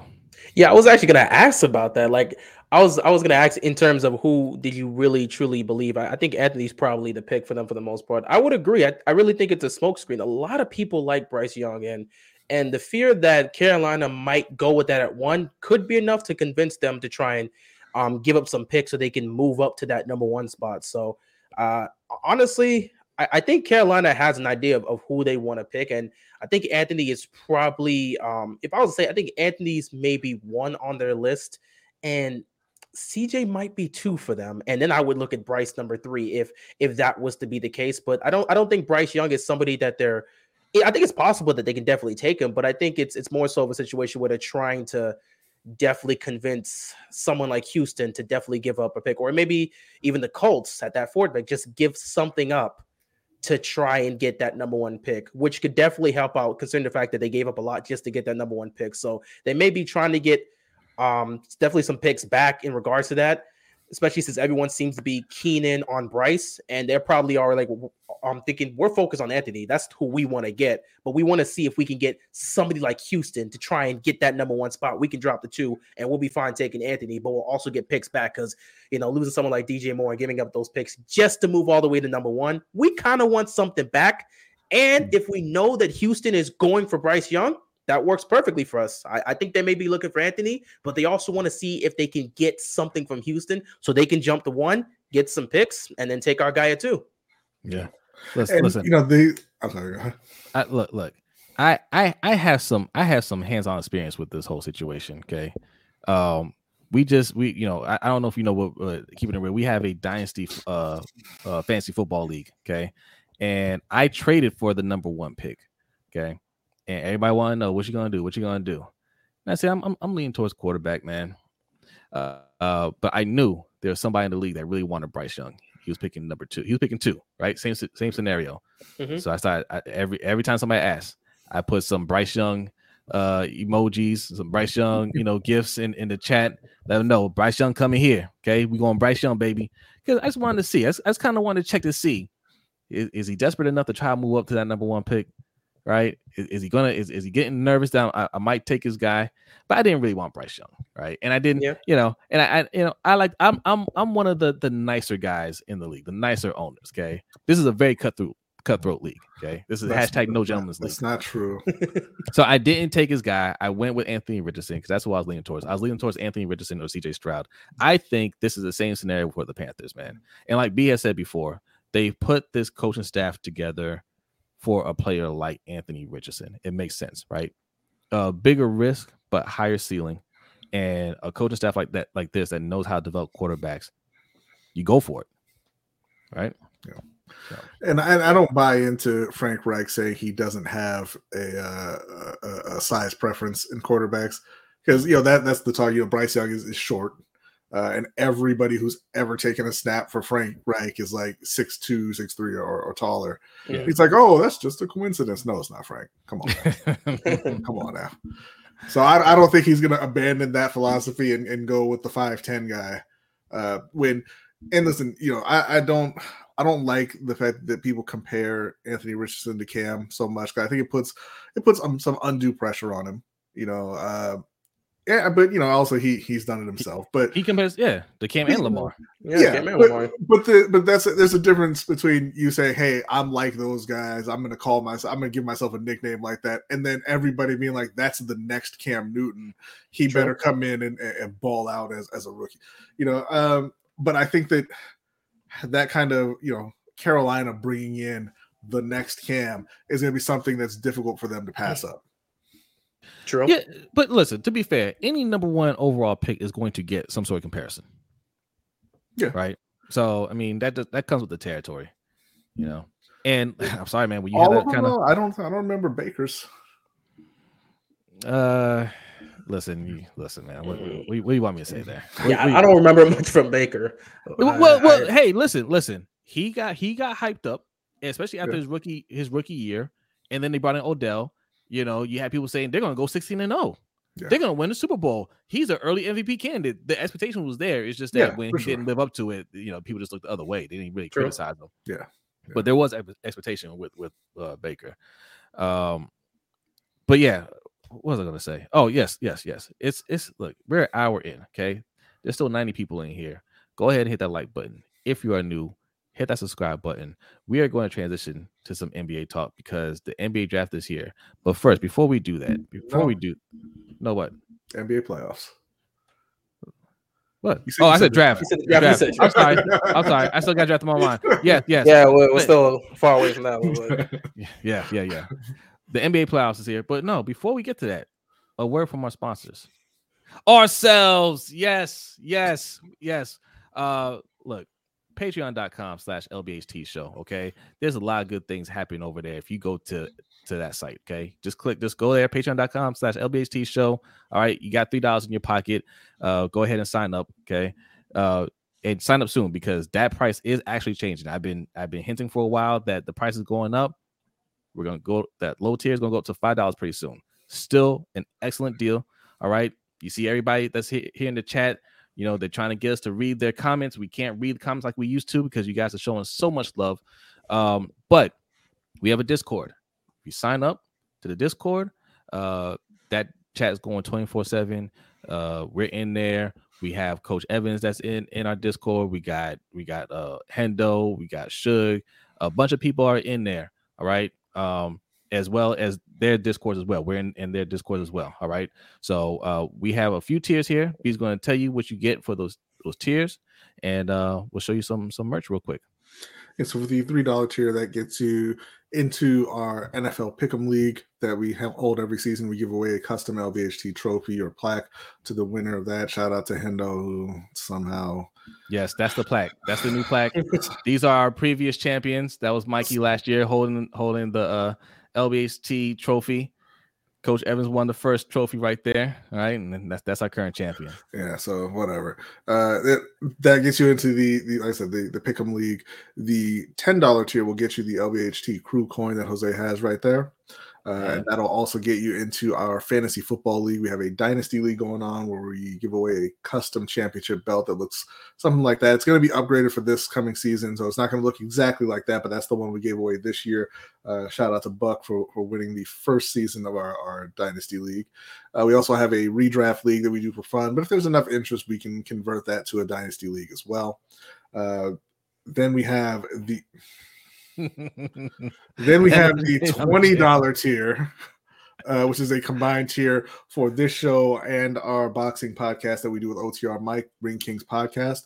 Uh, so you get everything that I mentioned as well as our custom poker set uh, featuring our top twenty five fighters of all time uh, which was a series that we did a five part series. It was a lot of fun. We had Shug, we had our guy Deshaun, uh, and we just, you know, just had a, a nice, was it like three hour conversation about the top 25 fighters of all time. Yeah, it, it's broken down to two parts. So it's two videos. No, that one was five, I believe, right? That was, yes, i I'm sorry. That was five. Yeah. That was five. Yeah. Uh, so definitely check that out if you haven't already. And we're we are going to be streaming uh, live on the 22nd for the Gervonta Davis and Ryan Garcia fight. So you know, go ahead over there, hit that subscribe button, and, and join us for that. Uh, and then we have a brand new tier. Uh, the it's a $60 tier that is for people who are looking to get into YouTube or maybe just recently got into to content creation. Uh, it is kind of a it's a content creators tier, and what we are going to be doing is just kind of uh, consulting essentially, right? You know, if you sign up, you'll get a, a StreamYard with us, Hendo, OTR Mike, and we just try to give you tips and tricks for for starting out your channel getting you know getting everything moving in the right direction help you avoid a lot of the common uh, pitfalls that even we had to go through you know just with trial and error uh, and that'll also get you into our uh, uh, content creators channel in our discord where you can ask questions of anybody in the discord. We all kind of help each other out in there. We have a list of uh, collaborators that we worked with you know artists editors things like that that we, you'll get access to. Um, and i think that's about it for that. I, I may be forgetting something but uh, it's up on the the patreon.com slash lbht show. You can take a look at all the the benefits there there you go. And, also, then, oh, I'm sorry. the last thing, every tier gets you into the overtime show that we do following the live show every week. And then also, obviously, everything gets you into our Discord server. Yes. Speaking of the overtime show, what are we discussing tonight? Uh, well, look, uh, we're we're going to discuss the NFL draft. Okay. Uh, the NFL draft. We all love the draft. We all get excited about the draft. But is the draft a good thing or a bad thing? Me and B say it's a bad thing. Boo. Well, why do we think it's a bad thing? And what should be in place of the NFL draft? We're going to get into that in the overtime show. All right. Patreon.com slash LBHT show is where you can uh, find that. Also, look, speaking of creators, all you guys that are thinking, guys and gals that are thinking about uh, YouTube or have started up a channel, um, look, I got two affiliate links in the description, right? You know, there's a lot in the description. Go down where it says, uh, think about becoming a content creator. There are two links there, one for vidIQ, one for TubeBuddy. Those are great tools. If you are, if you are uh, thinking about uh, doing it, or you you start up a channel and you need help with titles, thumbnails, and things like that, click on that link. Okay, that helps us out. Uh, but that will help you out greatly. Uh, coming up with all that stuff. All right. Uh, also, also, you like what we're wearing here? This is this is a little vintage here. This is not not in the store anymore. But uh if you want one, you know, ask us. We can we can uh work something out. But uh what B's wearing right there, I know it's getting warm out there, right? We're gonna have some some summer more summer gear. Go over here, lbhtshow.com slash shop. Okay. That's where you can find the look, look at that couple. That couple looks so happy. They look so happy wearing that Ring Kings merch. Okay.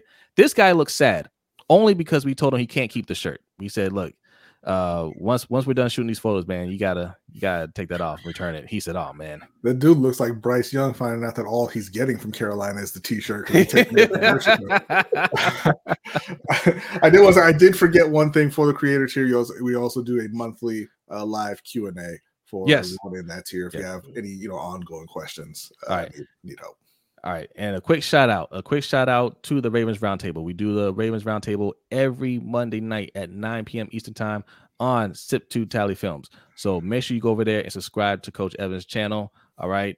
Also subscribe over here. We got Hendo who's on the show. Subscribe to the Roll Pod. Okay. Subscribe to Deep Cover Pod. Subscribe to Ring Kings Pod. Subscribe to Open Mic with OTR Mike. All right. And also special shout out to our guy Ferris uh, from the highlights. Okay, subscribe over there. And Mr. Suge Knight 323. Look, we look, we run like Wu-Tang here. Okay. You gotta subscribe. You got you got you you need you need all of our tapes. Okay.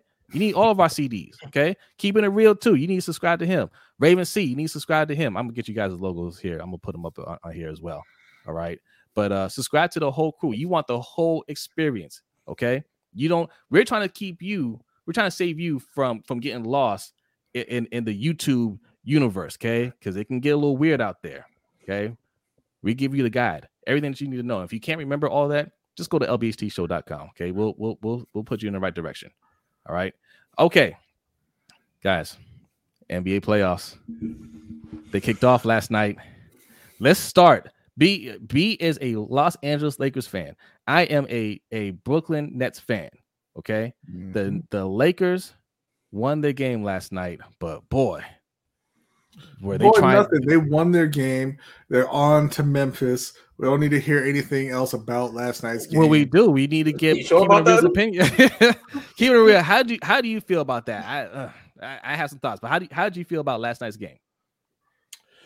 Okay, so this Timberwolves team that they went up against, well, one, they were already missing Rudy Gobert because he got suspended, but th- this is a team that the Lakers, especially with LeBron and AD there, they they're better than them. However, that was a game early on. They they showed some struggles, and and the Timberwolves were definitely taking it to them. Uh, I'm glad they won the game. Um, uh, that was a that was a great. Um, they they they took control in overtime, but that's a game that shouldn't that shouldn't have gone to overtime in the first place. Uh, once Schroeder hit the three, that should have been it. That should have been But it. my concern, this not even just for this game. This is moving forward, and if the Lakers are going to pull off a championship run, it it comes down to him, Anthony Davis. What what was that in that situation? You're up three. You just need to make a stop. You're you're playing.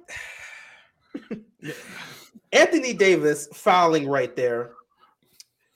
It, it was That's- it was an out of body experience. You, you know what that It's a- remind me of? That remind me of J.R. Ryder. Yeah, Didn't that remind you of that in that in that in that uh, Golden State game? He's It like, did. I I thought I, I thought we was up. Or not J.R. Ryder Smith. Smith, not Ryder no, Smith. J.R. Smith. Yeah, Yeah, Smith. yeah. Um, he's like, I thought we was up. Like, I couldn't believe what I was watching. the awareness you got to be more aware there. Anthony davis has, has kind of just been a concern here because he's had his highs. Obviously he's had his highs where he's played up to the potential that we always talk about him you know being one of the best players in the game. He's he's had moments where he's played like that but it's Yeah. been far too inconsistent. And that becomes a problem for me because there are times when where AD should be taking over in certain situations in certain matchups and he's just not doing that I'm glad they won the game, but I really do have concerns because AD has to be the guy that's that's somewhat leading the charge. Obviously, LeBron's being there. LeBron's going to be LeBron, but if you want to get to where you want to get to, which is a championship, AD has to be better, especially in situations like that. You you get up three in a in an elim- it's it's basically an, an um somewhat of an elimination game, even though the Lakers would have had another chance had they had lost that one. But you treat it like it's an elimination game. Yeah. In a situation like that, you're up three. You got to be more aware to foul in that situation. And AD's had several moments like this throughout the season where he just has lacked the awareness in certain situations, and it's cost him. It's legitimately cost him.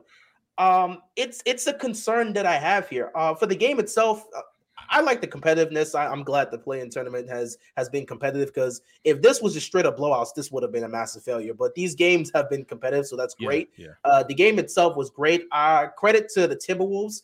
I, I love the way they came out here and played, but um, you know, Lakers found the way to win it in overtime. But I do have concerns with Anthony Davis for the Timberwolves themselves.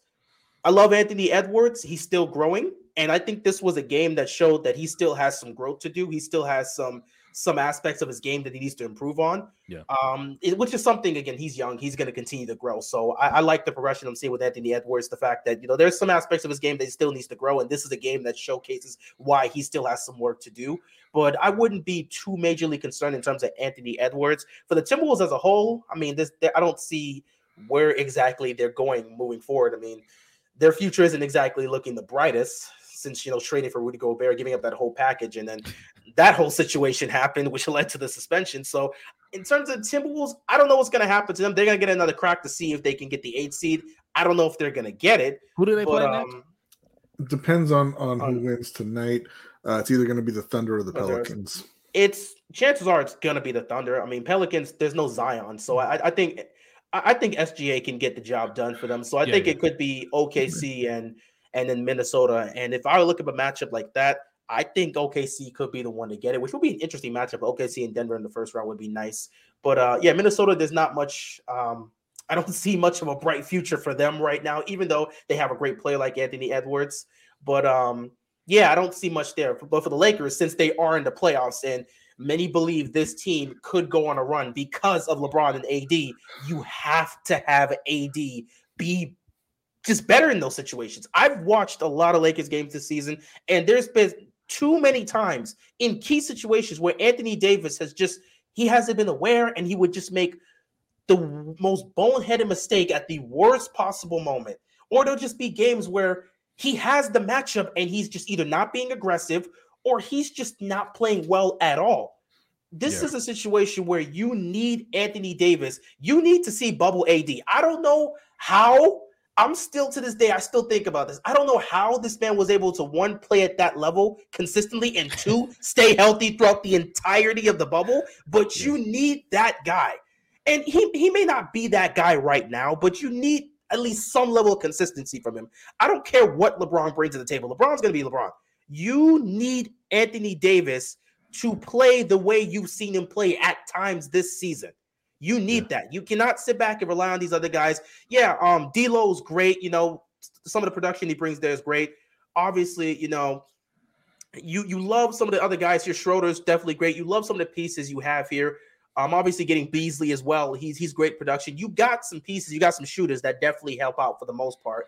But it's gonna come down to LeBron and AD. And in the first round matchup with somebody like Memphis, who's still relatively young and still looking to put it together, they're a good defensive team, and you're going to have certain matchups where AD should be able to take over. And if you don't capitalize on that and AD's not playing to his game, it could be a problem. So, in terms of this game, um, I'm glad they got the win. They escaped yeah. a game they shouldn't have lost. But moving forward, moving forward, yeah, I, I, it, it all comes down to Anthony Davis, which is yeah. where I gotta look at you, Mr. Lakers fan. How you feel about AD in terms of those chances? Because it's well, all on him.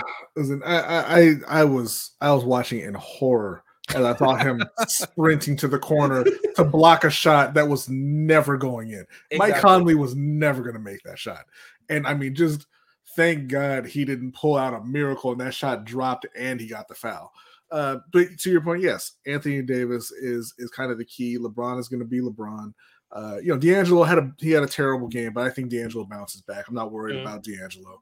I think Dennis Schroeder, you know, he's going to show up. He's going to do Dennis Schroeder things. Austin Reaves will be fine. They're going to get what they get from Hachimura. I think everybody is cool except mm. Anthony Davis. And I think honestly, the problem for Anthony Davis is he has a problem being the number two guy in LA to LeBron. I don't think he likes it. And I think that when LeBron is leading the team, he's disengaged. And I think that you know they need to play through Anthony Davis, get him involved early, get him touches on basically every possession, and keep his head in the game. Because like I said, I I think that you know when LeBron was out, he played great. Yeah, you know, he he stepped up and he was Anthony Davis for that whole stretch. He's like, okay, well, LeBron's not here. I'm the man now. They need me to win these games, and he delivered for right. the most part. I mean, you know, there was a game here or there, but for the most part, he he was Anthony Davis.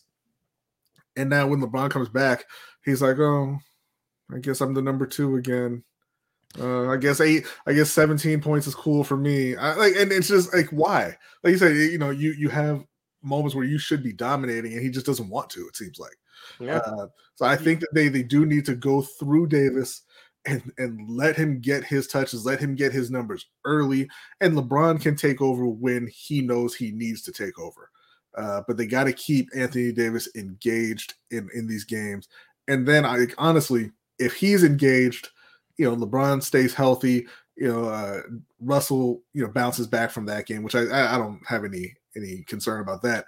I don't I don't think that there's really a team in the West that I'm worried about at that point. You know, I, I think Golden State is probably the biggest threat just because they they have all of that championship experience. They have those great players and everything.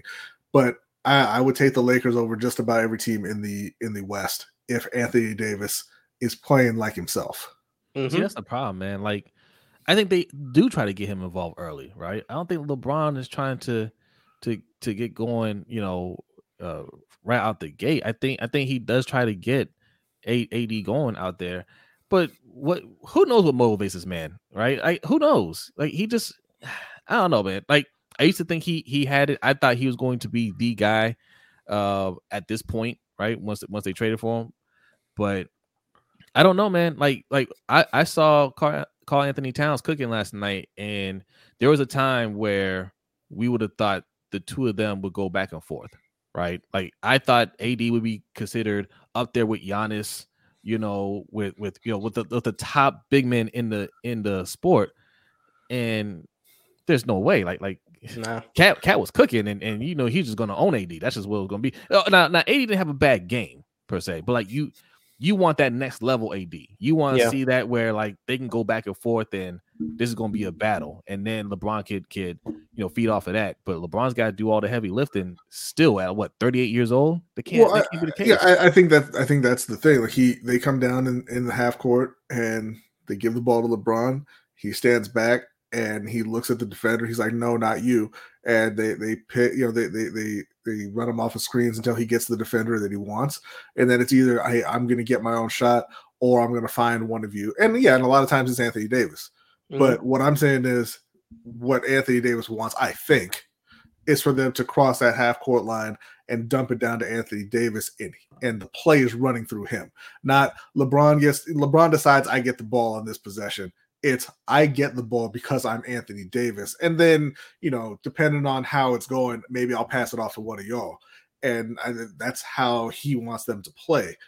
And, you know, I I I think that they gotta try it. They gotta mm. just run it through him and and see if that keeps him like I said, keeps him engaged, keeps him in the game. Because like you said, keeping it real, there's times when like even when he's playing well, it's just there's times when like you don't really notice he's on the court, and then mm-hmm. there's times when you notice he's on the court for all the wrong reasons. Yep. But um, yeah, with that situation in terms of like running plays for AD, part of that has to deal with LeBron just like dominating the ball, which again, right. he's always going to make the right play. Mm-hmm. But I think another element that would have to be talked about there is is, is Ham as well. Is he yeah. making those? Are you running plays for AD? Like mm-hmm. Ham has to sit back and say, "We got to get AD involved. We got to get him engaged. We need to have a set of plays that are set up for AD to get the ball and let him go to work. And I don't think the Lakers have that. Well, it, was funny because he, he made a comment about that too. When it was when LeBron was out, and uh, you know they had started. I Like I forget who they were playing, but like AD had a really strong second half, and they they pulled mm. out the win. And a reporter asked him about that, like what kind of led to the turnaround. Turnaround, and Ham was like, well, his dumbass coach started calling plays for Anthony Davis. is what happened, and and so you know, like they they they know, but I think you know with LeBron, LeBron wants to dominate the ball. He wants the ball in his mm-hmm. hands. He wants to be the playmaker. He wants to to make those decisions, and I think you got to go to LeBron and say, hey, you know, do you want to dominate the ball or do you want to win a ring? Yeah, yeah, yeah, yeah. Okay, so uh, let's let's move on to the team that's that's not in the play in. My Brooklyn Nets. Yeah. All right, this not much, much to talk about here. Uh, it's gonna be Philly in like five or six. Yeah, I'm Yeah, not doing Philly. no about that. Uh, I just want to say this though. I um, I am happy uh for the bounce back for uh for the Nets, man. Like it was, it was pretty much a disaster from the off season for them, right? Mhm. With with KD and and Kyrie, and this is this is why I I spoke glowingly about the organization. I'm I'm you know I'm pro player, right? But man, when a team gives you everything that you could ask for, uh, what are you crying about? And that's what KD and Kyrie did in Brooklyn. There was nothing that they should have been crying about. The team gave them everything, and they and this team knows that that front office knows how to put together a good team. That's why Sean Marks survived there throughout the whole ordeal because he gets players. I mean, look at Nick Claxton right now. Nick Claxton is about to be uh, uh, all all defensive uh, on all defensive team, right? Uh, they got him what the second round, you know, or the end of the first round. I mean, they always get that talent. You know, Spencer Dinwiddie, who they just traded back for, you know, he was on their on their uh, D League. Uh, you know, you talk about D'Angelo Russell, they re, they revived his career. You know, uh, they they know what they're doing there, and you know when they traded away KD, obviously I wasn't, you know, it wasn't like the happiest moments because I, I like KD as a player, um, but you know the stick was getting old. They got rid of Kyrie and they brought in Mikal Bridges. I wasn't happy about that. I didn't think Mikal Bridges and Cam Johnson was enough, but Mikal Bridges is playing really well Mhm. you know he he's looking he's looking very good. So the pieces that he got uh, back for him, obviously it's not KD and Kyrie. Obviously, we don't have a chance to win a title. I think Philly is a very good team. I, I don't think we're gonna we're gonna beat them. But moving forward, I, I'm glad that we made the playoffs. I'm glad we were the sixth seed. They're they're showing that they're still a competitive team and they can turn things around quickly. I think in the offseason, they can make some serious moves, right? They can pe- they can put together some pieces to trade for somebody. I mean, I know Trae Young has been rumored to be on the block. Um, that's that's a potential player right there, or somebody else that we're not thinking about right now. But this team knows how to put together a competitive team. My only concern is, are they going to be scared scared off from trying to get superstars there after what happened with KD and Kyrie? So, um, so you are keeping it real. Your team is what the Bucks. No, Who's it? No, no, Heat. It's the Heat. Yes, I remember. I remember. No, no And- confirmation on that. You're just gonna. no, I remember. I, now. that, I don't. I don't want to. So obviously the Heat lost last night to the Hawks. Um, in, in so devastating fashion. okay, listen, listen, listen, listen. It's over. It's, it's, it's done with, right? Now they have a shot. They they still have a shot to get in. I don't want that shot. They have to play. I don't want that shot. They would have to play. Um, Toronto is looking like. Tr- uh, Either it's gonna be um Toronto or Chicago. Yeah, Toronto's currently up 71 57. Uh, All right, it's gonna be Toronto. Halfway through the third. We'll see if Chicago bounces back, but it might be Toronto. so you don't think you can t- you can beat Toronto? It's it's well, okay. See, here's the thing with with a lot of Heat fans, especially with this season. This season's been so frustrating because we were a team that went from being one shot away from the NBA Finals to potentially missing the playoffs. And with yesterday, that was a complete disaster. You got outbeat in every fashion. Uh, they shot better um, from the field and from three. Um, they they were a better defensive team, but the biggest glaring part was the rebounding. Twenty offensive rebounding. 20 offensive rebounding. no, not just rebound, 20 offensive rebounding. The amount of second chance points they had in that game, it it was um awful in general. A lot of Heat fans have been frustrated with this season, and yeah, injuries have played a role, but uh, it, it all starts with um, this team not making the necessary moves to add pieces, especially when you've lost guys. When you first lost somebody like a PJ Tucker, we didn't replace PJ Tucker with anything for much of the season. We sat back and said, Hey, Caleb Martin, you want to play the four? You're a bench player, but we'll put you in the starting lineup. Let's see how that works out for you. You still got Kyle Lowry here, which you didn't move, and he was injured for much of the season. Yeah. And then you're looking at some of your other parts here. You're, you're working with Gabe Vincent in the starting lineup. Again, another player that should not be in the starting lineup. You still got Jimmy here, who again we we talked about this um, for much of the first half of the season. Jimmy was coasting, and and we all recognize that because if you saw Jimmy played before the All Star game and after the All Star game, you could tell that man was coasting. Yeah. Uh, Tyler Herro, in some cases, did not make the progression that we wanted. No. You got a guy in Duncan Robinson who you pay all that money to, and you can't even put him on the court to play him. He's unplayable. So he's. I didn't. I didn't understand that, that, move. I didn't. I never. I, I didn't understand that move. I didn't understand it either. You get another guy in Strus who again was playing phenomenal last year, and then this year apparently just fell off the cliff and forgot how to shoot the basketball. And you got all these things here, but the thing that makes it the most frustrating is you look at one of your pioneers on this team in Bam Adebayo, and you, we just got to come to a realization as Heat fans: this guy, he's not the guy. He's he's just not that guy. I love Bam, but he's not. He's never going to be the offensive player we want him to be. He'll have moments where he'll shine, but he's never going to be the offensive guy we want him to be. We love what he brings defensively. Offensively, he's just not that guy, and he's never going to be that guy. I am not going to spend another offseason on my channel talking about how this man has to be more aggressive when you're in the paint. You have we're giving you the ball there. There are times where Spoelstra is running plays for this man in the post. What does he do? Oh, let me throw it back to Jimmy. Apparently, the way the Heat offense runs is either you give Jimmy the ball and let him do whatever the hell he wants, or you just start passing it around and hope someone can shoot a three somewhere. Whenever Bam gets the ball, it's just like he either is going to shoot a hook shot, which will probably be short, or he's just not going to shoot the ball. So, like, it's just, it's a whole mess. And what makes it worse is just how they've they looked defensively. Because if there's anything you can say, Miami's offense, even last year, in the half court set was not good. They were great in transition and in the fast break, but in the half court set, they were not. Defensively, they were at least solid. They were a really great defensive team last year. There's a big part of why they became the number one seed and got all the yeah. way to the Eastern Conference Finals. This year, they have not been that team defensively. They've taken a drop defensively, and yesterday showed it. They tried to run the same thing they did last year against Atlanta and assumed the Hawks weren't going to adjust. They started off early on by trying to trap Trae Young and get him out of the game the same way they did in the first round. And obviously, the Hawks are a basketball team. You're going to make adjustments. We lost that series because you kept tracking trapping Trae Young, so we're going to make adjustments. And Trae, he was very patient in that yeah. playoff series. He was very frazzled, and he just continued to try and shoot the ball. Here, he wasn't taking those deep threes. He was just getting his guys involved.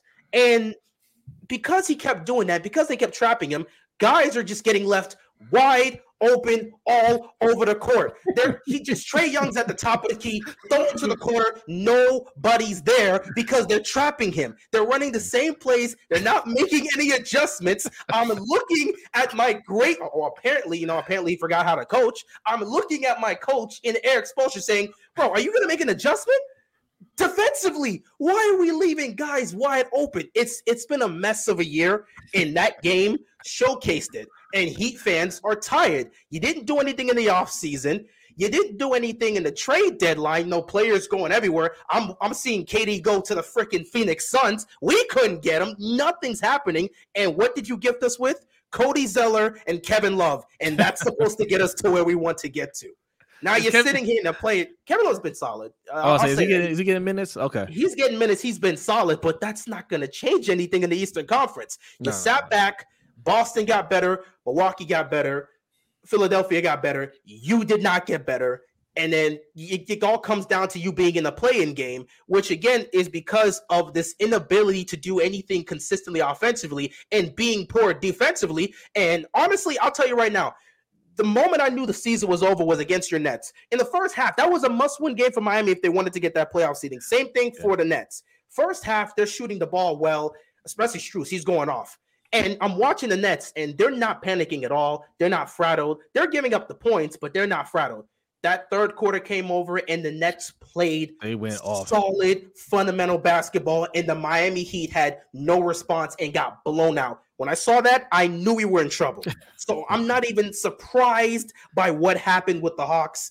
Heat fans are expecting it. So, in terms of your question, sorry for this rant, but it had no, to happen. That's, that's, perfect. That's perfect. In, in terms of your question about taking on the Raptors. Do I want to? No. Do many Heat fans want to? No. I've seen a lot of people say, let's just lose that game, miss the playoffs, get in the lottery, and see what we can do moving forward. Because why would we want to get into the playoffs to take on a Milwaukee a Milwaukee Bucks team that is better than the last time we faced it, that have already won a championship? Why, why would we want to go to the playoffs to get swept? Why would we want to go to the playoffs to get swept? Well, we could just miss the playoffs and be in the lottery. I'd, I'd rather do that than just go and be, get swept. What is yeah. a playoff appearance going to do for Miami when you were one shot away from the NBA Finals in the previous season? Let's right. just miss the playoffs. So, uh, yeah. Toronto, please just go go to the playoffs, have fun. Good luck with Milwaukee. I do not want to have to sit here and have to cover Miami against Milwaukee because there's nothing to talk about. Hey. Agent, he says What's the Lakers ain't supposed to be in the playoffs, and Devin Booker was right when he said the NBA was rigging games to get them in the playoffs. Okay, you're talking about rigging games, and your first sentence said the Lakers aren't supposed to be in the playoffs. So what does that mean? I don't know how that works because I mean, even if we didn't have the play-in tournament, they were like what the seventh seed. So yeah. technically, by that standard, they would be in the playoffs. So how does right. that work? So what, what, do, what do you mean they weren't supposed to be in the playoffs? It sounds like you, it sounded like you wanted to rig it the other way, there, agent. You a little upset? Unless he's saying that that Russell Westbrook trade to get D'Angelo Russell and and and Malik Beasley and all those other guys. Unless you're saying that trade wasn't supposed to go down, which again, still, how does that work in this? Hey, aspect? hey, hey! The Thunder are benefiting greatly from that trade. They really uh, are. So, all right, look, look. Very I, I, fair I, all the way around.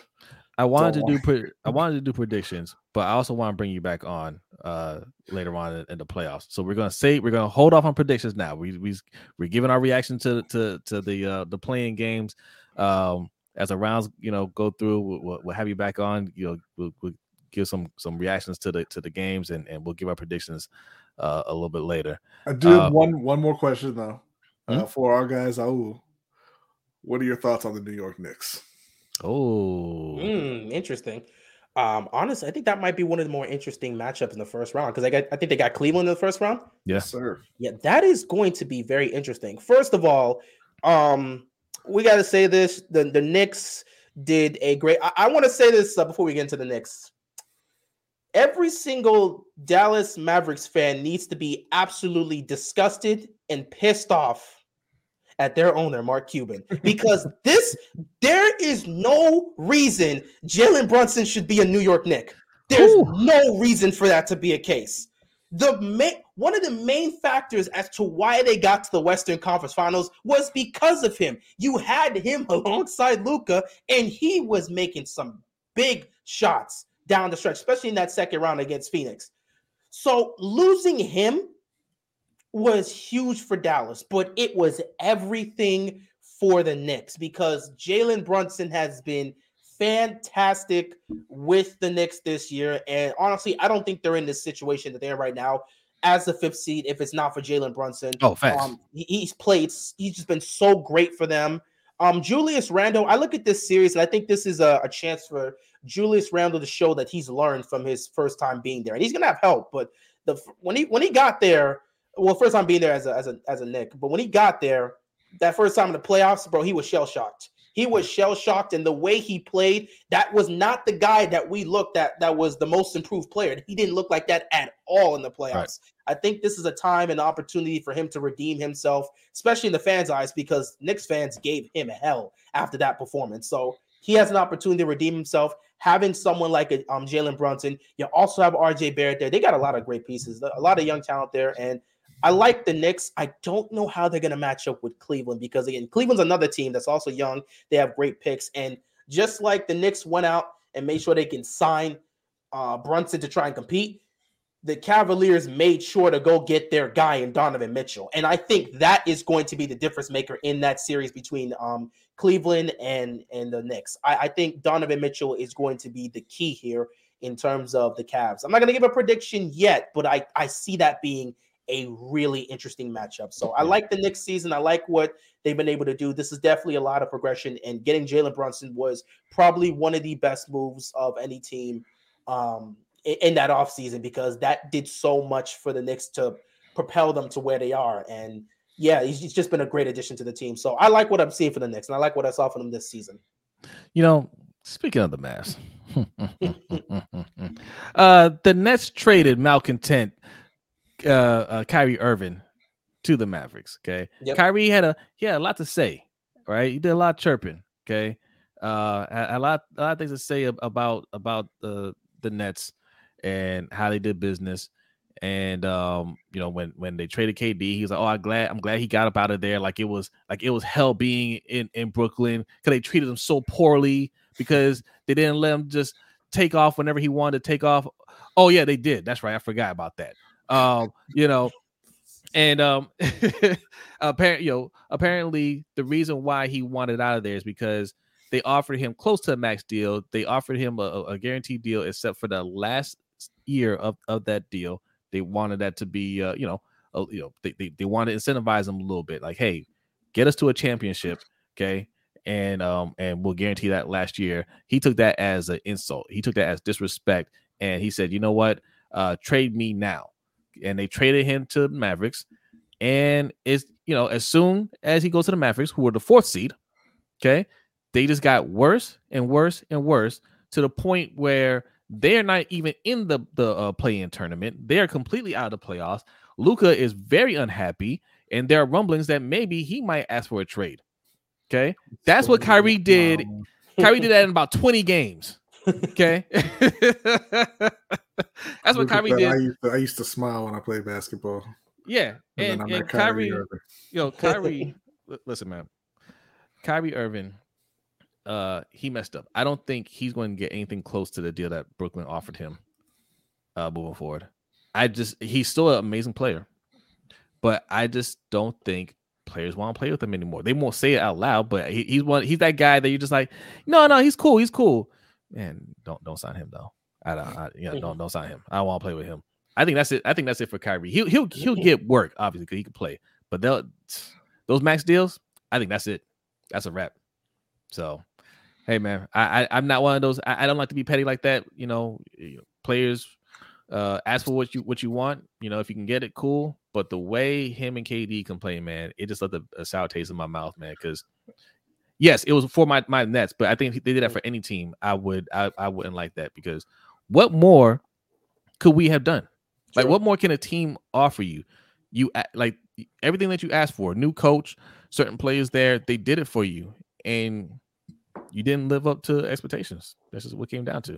It sounded like you really enjoyed going after Kyrie uh, and him missing the playoffs in Dallas. It sounded like you enjoyed that a lot. Well, yeah. it's bittersweet because I like Luka, Right, I want Luka to uh, to succeed. Luka's going to be just fine when he forces that trade to LA. Don't worry. Ky- Kyrie and, and Anthony Davis play together down there in Dallas. Yeah, and Luka will be the new face of the franchise for the Lake Show. Hey, you know, uh, Luka, I'm just saying if you if you need a place, um, uh, we, we got a spot for you in South Beach. You know, Miami is a great place to live. Don't nobody um, want to play. Luka, Luka needs to go. Luka Listen, I mean, you're not gonna get the ball if you go over there. LeBron's not gonna give you the ball. Listen, Jimmy Butler is a very unselfish player. He he doesn't even want to dominate the ball. If you go to LA, you LeBron's know why? gonna take it. You know why Jimmy Butler's unselfish? Because he can't make the shot when it counts. Listen, LeBron's gonna be done in a year or two. And and and yeah, okay, Bronny will be there, but uh, don't give a damn about Bronny. All right, it's, it's you and D'Angelo. It's all good. Listen, no, Luka needs to go to like Utah, Sacramento, someplace where the food isn't as well seasoned. Okay, it's it's it's not as as tempting. Okay, because that man likes to eat. All right. And Texas was the worst place for him to go. And and guess what? He gets to his spot every time with the extra pound. So leave Luka alone. Listen, I call All him right? Fat Luka. Fat Luka, man. If he ever, man, imagine if Fat Luka ever got into shape. Oh my God. That'd be terrorizing. He needs to go someplace where, you know, like that first piece of Texas toast and that and that's and that Texas steak, that ruined him. Okay. that that that like that was that was a wrap for for Fat Luka. Okay, he he he went from being from being Luka, trim Luka to fat Luka, and he he's like he needs to get out of Dallas. He needs to get out of the state of Texas. That man, he's he's tempted by food way too much. Okay, don't go to Texas. Don't go to New Orleans. Don't go to places where where the food is rich. Okay, go someplace where all you can do is just work out. Career before it started, boy. Whew.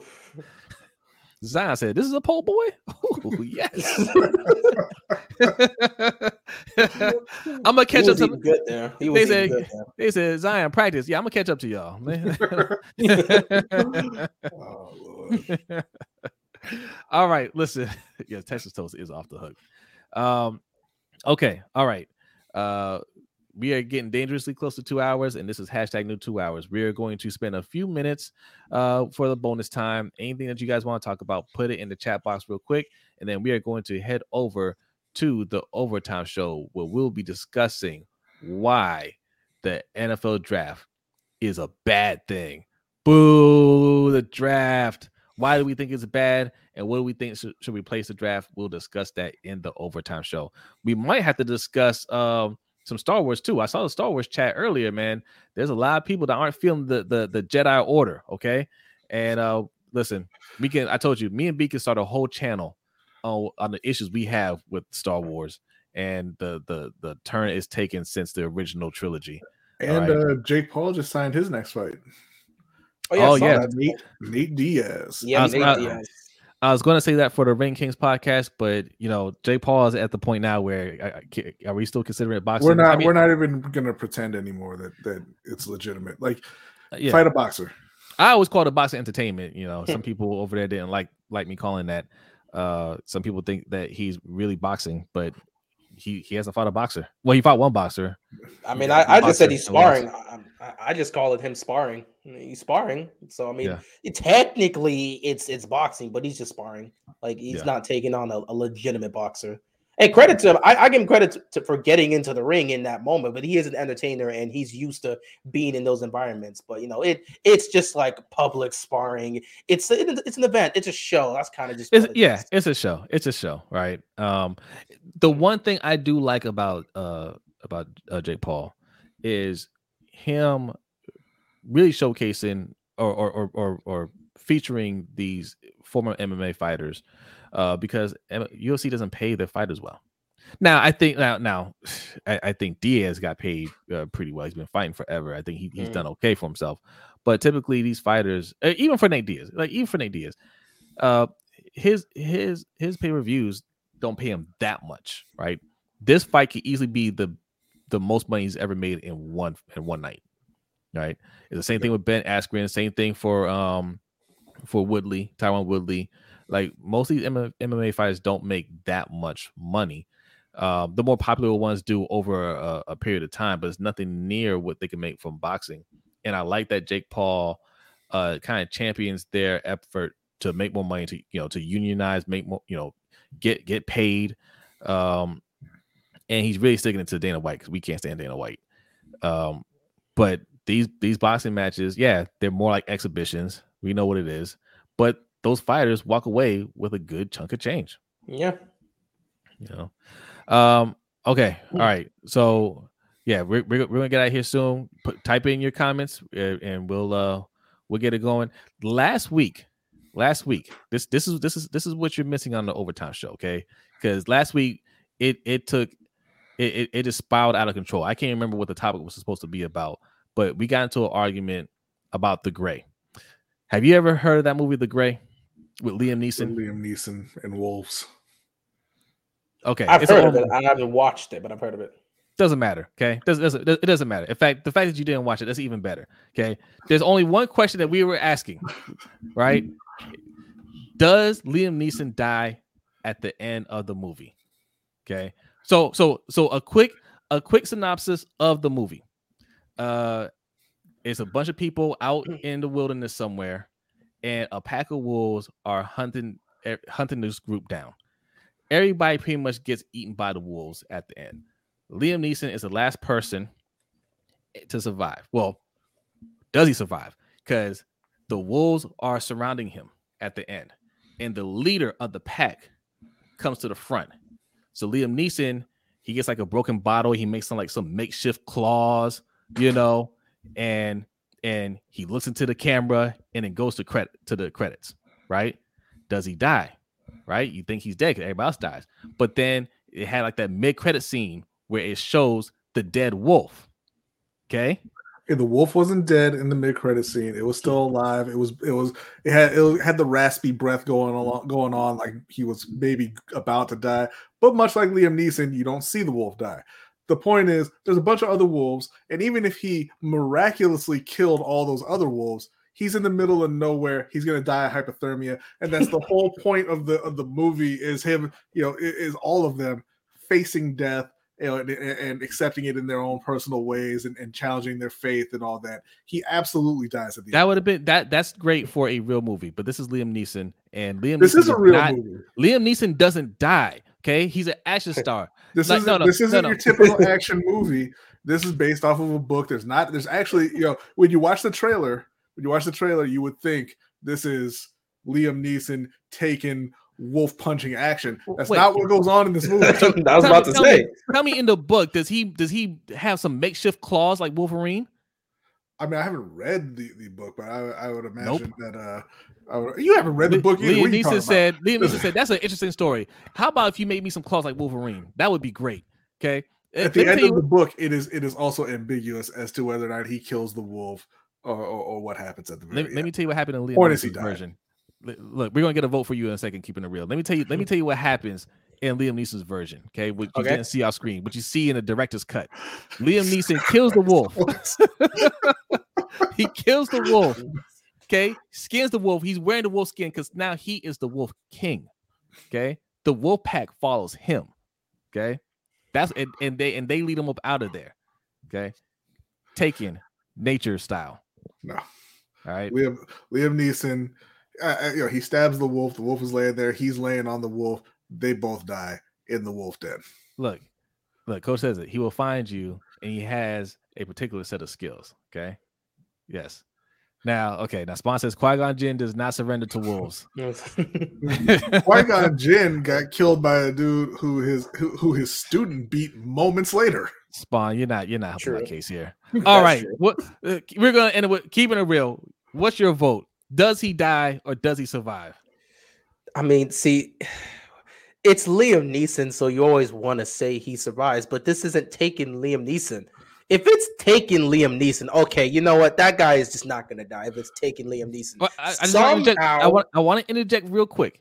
Okay, there are many Taken movies that aren't called Taken, okay, but they're true. essentially Taken if you're if you're going to interject, I'm also going to interject real quick as well. and, and uh, listen, remember, remember also, yeah, you got Taken Liam Neeson, you got uh, Unstoppable Liam Neeson, all those random movies. You also yeah. have Liam Neeson who was out on the streets in the middle of the night hunting for black people to murder, and he offered that up without anybody Whoa. asking him about that. So I want you to now answer: Is Liam Neeson dead? Listen, listen, listen. I, that we're I'm just trying to figure out how he's gonna survive here. Because like even if he takes down like the leader wolf, let's let's just assume that he takes down the leader wolf here. Okay, mm-hmm. So he takes down the leader wolf. What about the other wolves surrounding him? Exactly. If some miraculous way he takes down all of those wolves, obviously he's not gonna take them down without suffering any sort of injury. He's mm-hmm. gonna be injured by the end of it. Do they Where fight him or do they follow him now? So they're gonna follow. Okay, this is an interesting one that you would have to this would take some research because if you kill the pack leader wolf, would the others bow down? That's kind of a question there. Here's, here's why I asked this, right? Usually mm-hmm. it's a pack, they just all jump on you, right? Mm-hmm. But they circled and they let the leader handle it, yeah, right? They were out there like Rufio. Yeah. Right. And then Rufio okay. died. But so then said, somebody else steps up. So they said fair fight. And and their King Wolf lost a fair fight. So what are they gonna do? I think I'm like now now they're eat them. Avenge, they're gonna avenge their king wolf. But but even I'm even if they follow him, even if they follow him, Liam Neeson ain't got no fur. He gonna die. It's king too cold. Fair. He's gonna skin King Wolf. It's too cold.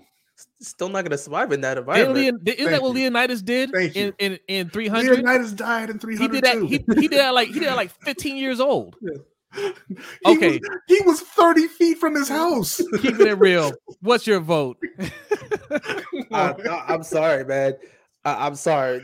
No matter how you look at it, if, if, it's a scenario where he kills the pack leader, leader wolf and they all bow down to him, he's he's just not going to survive in those elements long term. And where is he going to get the food?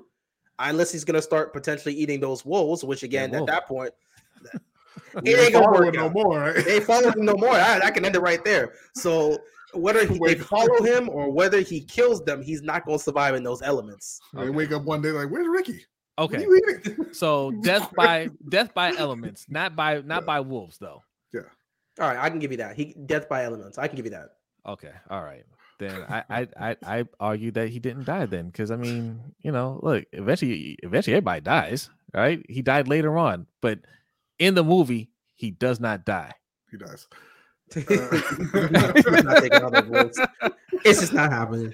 Okay, let's get out of here. This this is good. This is what you miss on the overtime show. Okay, this is what you miss. All right, so go patreon.com slash lbht show sign up if you have three dollars in your pocket because this is it's, it's not gonna be three dollars for much longer go ahead and sign up all right if you're thinking about ordering some uber eats or or grubhub or whatever man save that $20 on delivery fees go pick up yourself and you'll have enough money okay to sign up um keeping it real before we get out of here let everybody know where they can find you yeah, y'all can find me on my YouTube channel, Keeping It Real, as well as Twitter, which is uh, Keeping It Real 721. So you can find me there.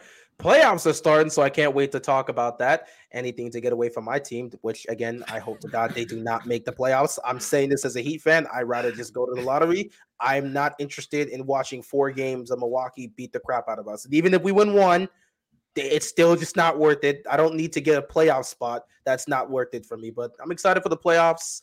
Uh, obviously, the NFL draft's on the way, so we'll see how things going.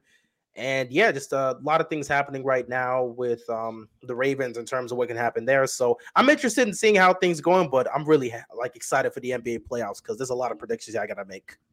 Bet, bet. All right, and we're gonna have you uh, back on uh, during the playoffs too. So uh, you know, don't don't overbook. Okay. I got you. All right, everybody. Thank you so much for uh, hanging out with us, man. We still got about 70 people in here, man. Hit that like button on your way out. If you're new, hit that subscribe button. Um, B, you have anything before we, we need to get out of here? No. Are you ready? I'm ready. B is ready. Patrons, give us a couple minutes. Overtime show will be starting shortly. Everybody else, have a great night. We will see you next time. Peace out. Peace.